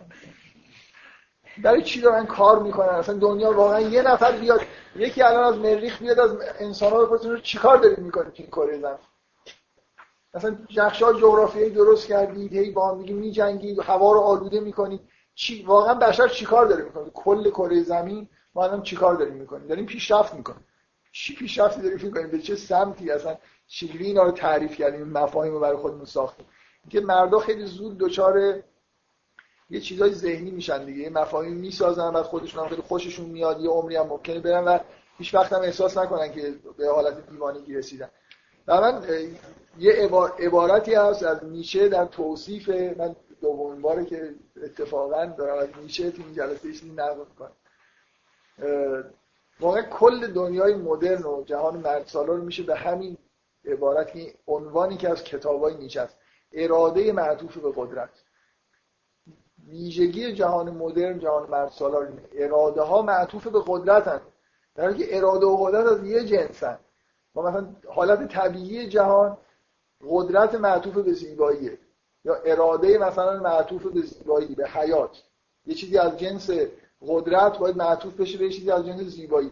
اراده معطوف به قدرت مثل اینکه بگی قدرت معطوف به قدرت. واقعا هم دنیا همینجوریه دیگه. آدما دنبال قدرتن که قدرتمند بشن. که از اون قدرتشون استفاده بکنن که پول بیشتری به دست بیارن که قدرتشون بیشتر بشه که بتونن مالکیت به دست بیارن که خیلی قدرتمند بشن. و آخرش هم مثلا هیچ چیزی وجود نداره. هیچ ارزش دیگه ای وجود نداره. همینطوری. تو اون سیستمه هی برن بالاتر چون هرچی بالاتر برن توانایی بیشتری پیدا می‌کنن آدمای بیشتری تحت نظارتشون هستن و همینجوری برن بالا به این دقیقا اراده معطوف به قدرت همینه دیگه. ما اراده کردیم که قدرتمندتر باشیم که قدرتمندتر باشیم. و چون اراده و قدرت هر دو از جنس مرد هستن هیچ نباید تعجب بکنیم که ما توی جهانی داریم زندگی می‌کنیم که میره به سمت همجنس گرایی. واقعا دارم این حرف رو می‌زنم. یعنی یه ریشه خیلی سادهش دیگه. وقتی وقتی که معطوف به زیبایی نباشه معطوف به قدرت باشه دیگه مردا اصلا زنها خوششون نمیاد. این به این سطح هم در واقع نزول می‌کنه که مردا از همدیگه خوششون میاد. کسی که در درونش منطبق شده با این حالت که یعنی مثلا اگه با دنبال یه زنم هست مثلا یه زنی که خوب فوتبال بازی بکنه نمی‌دونم پول زیادی داشته باشه شما ملاک های یه خورده مدرنتر رو نگاه کنید ببینید چه چیزایی برای آدما ملاک میشه برای اینکه حتی همسر می‌خوان انتخاب کنن. واقعا اون ویژگی های زنانه خالص رو خیلی مد نظر یه کسی که بشینه مثلا با من فلسفه بخونه. ها یه چیزی که من برم دنبال مثلا یه زنی بگردم که فلسفه بلد باشه بشینیم با هم بحث بکنیم مثلا. من شنیدم این حرفا رو واقعا خنده‌دار هست ولی این یه جوری مقدمه همجنسگراییه که اگه جامعه آزادی بده طرف واقعا از مردا خوشش از خودش خوشش میاد از دنیای مردانه خوشش میاد. بنابراین چیزی نداره که بره دنبال مثلا یه زنی بگرده که حالتهای زنانه داشته باشه. خب من سعی کردم مخصوصا روی این می‌خوام تاکید بکنم که این مسائل مالی که توی سوره نور مطرح میشه بی ربط نیست. اینو فقط ببینید. اگه حرف از نکاح میشه بلافاصله مسائل مربوط به مالکیت مسائل مربوط به فقیر بودن غنی بودن پیش میاد. این کاملا طبیعیه به دلیل اینکه مقدمه در واقع تشکیل خانواده اینه که یه همچین چیزایی وجود داشته باشه. من از این مقدماتی که جلسه قبل گفتم سعی کردم که یه چیزهایی حالا باز ادامه پیدا می‌کنه دیگه. احساس کردم مجبورم یه مقدار چیز عمیق‌تری بگم برای اینکه بعضی از این چیزهایی که تو این سوره هست به خود روشن‌تر بشه. حالا ان تو جلسه های بعدم باز ادامه سوال اگه کسی داره؟ 8 ده دقیقه البته ولی خب اگه سوال کسی داره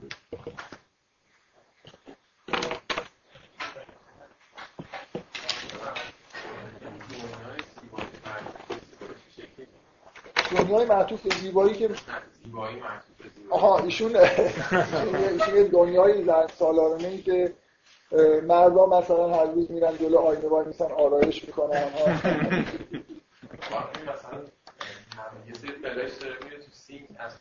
من نمی‌دونم واقعا من نمی‌دونم. دنیای زن سالاره اصلا به این شکل جامعه زن سالار به وجود میاد نمیاد. مثلا شما سیستم من, من فکر نمی کنم بشه چون زیبایی تبدیل سیستم نمیشه به نظر من.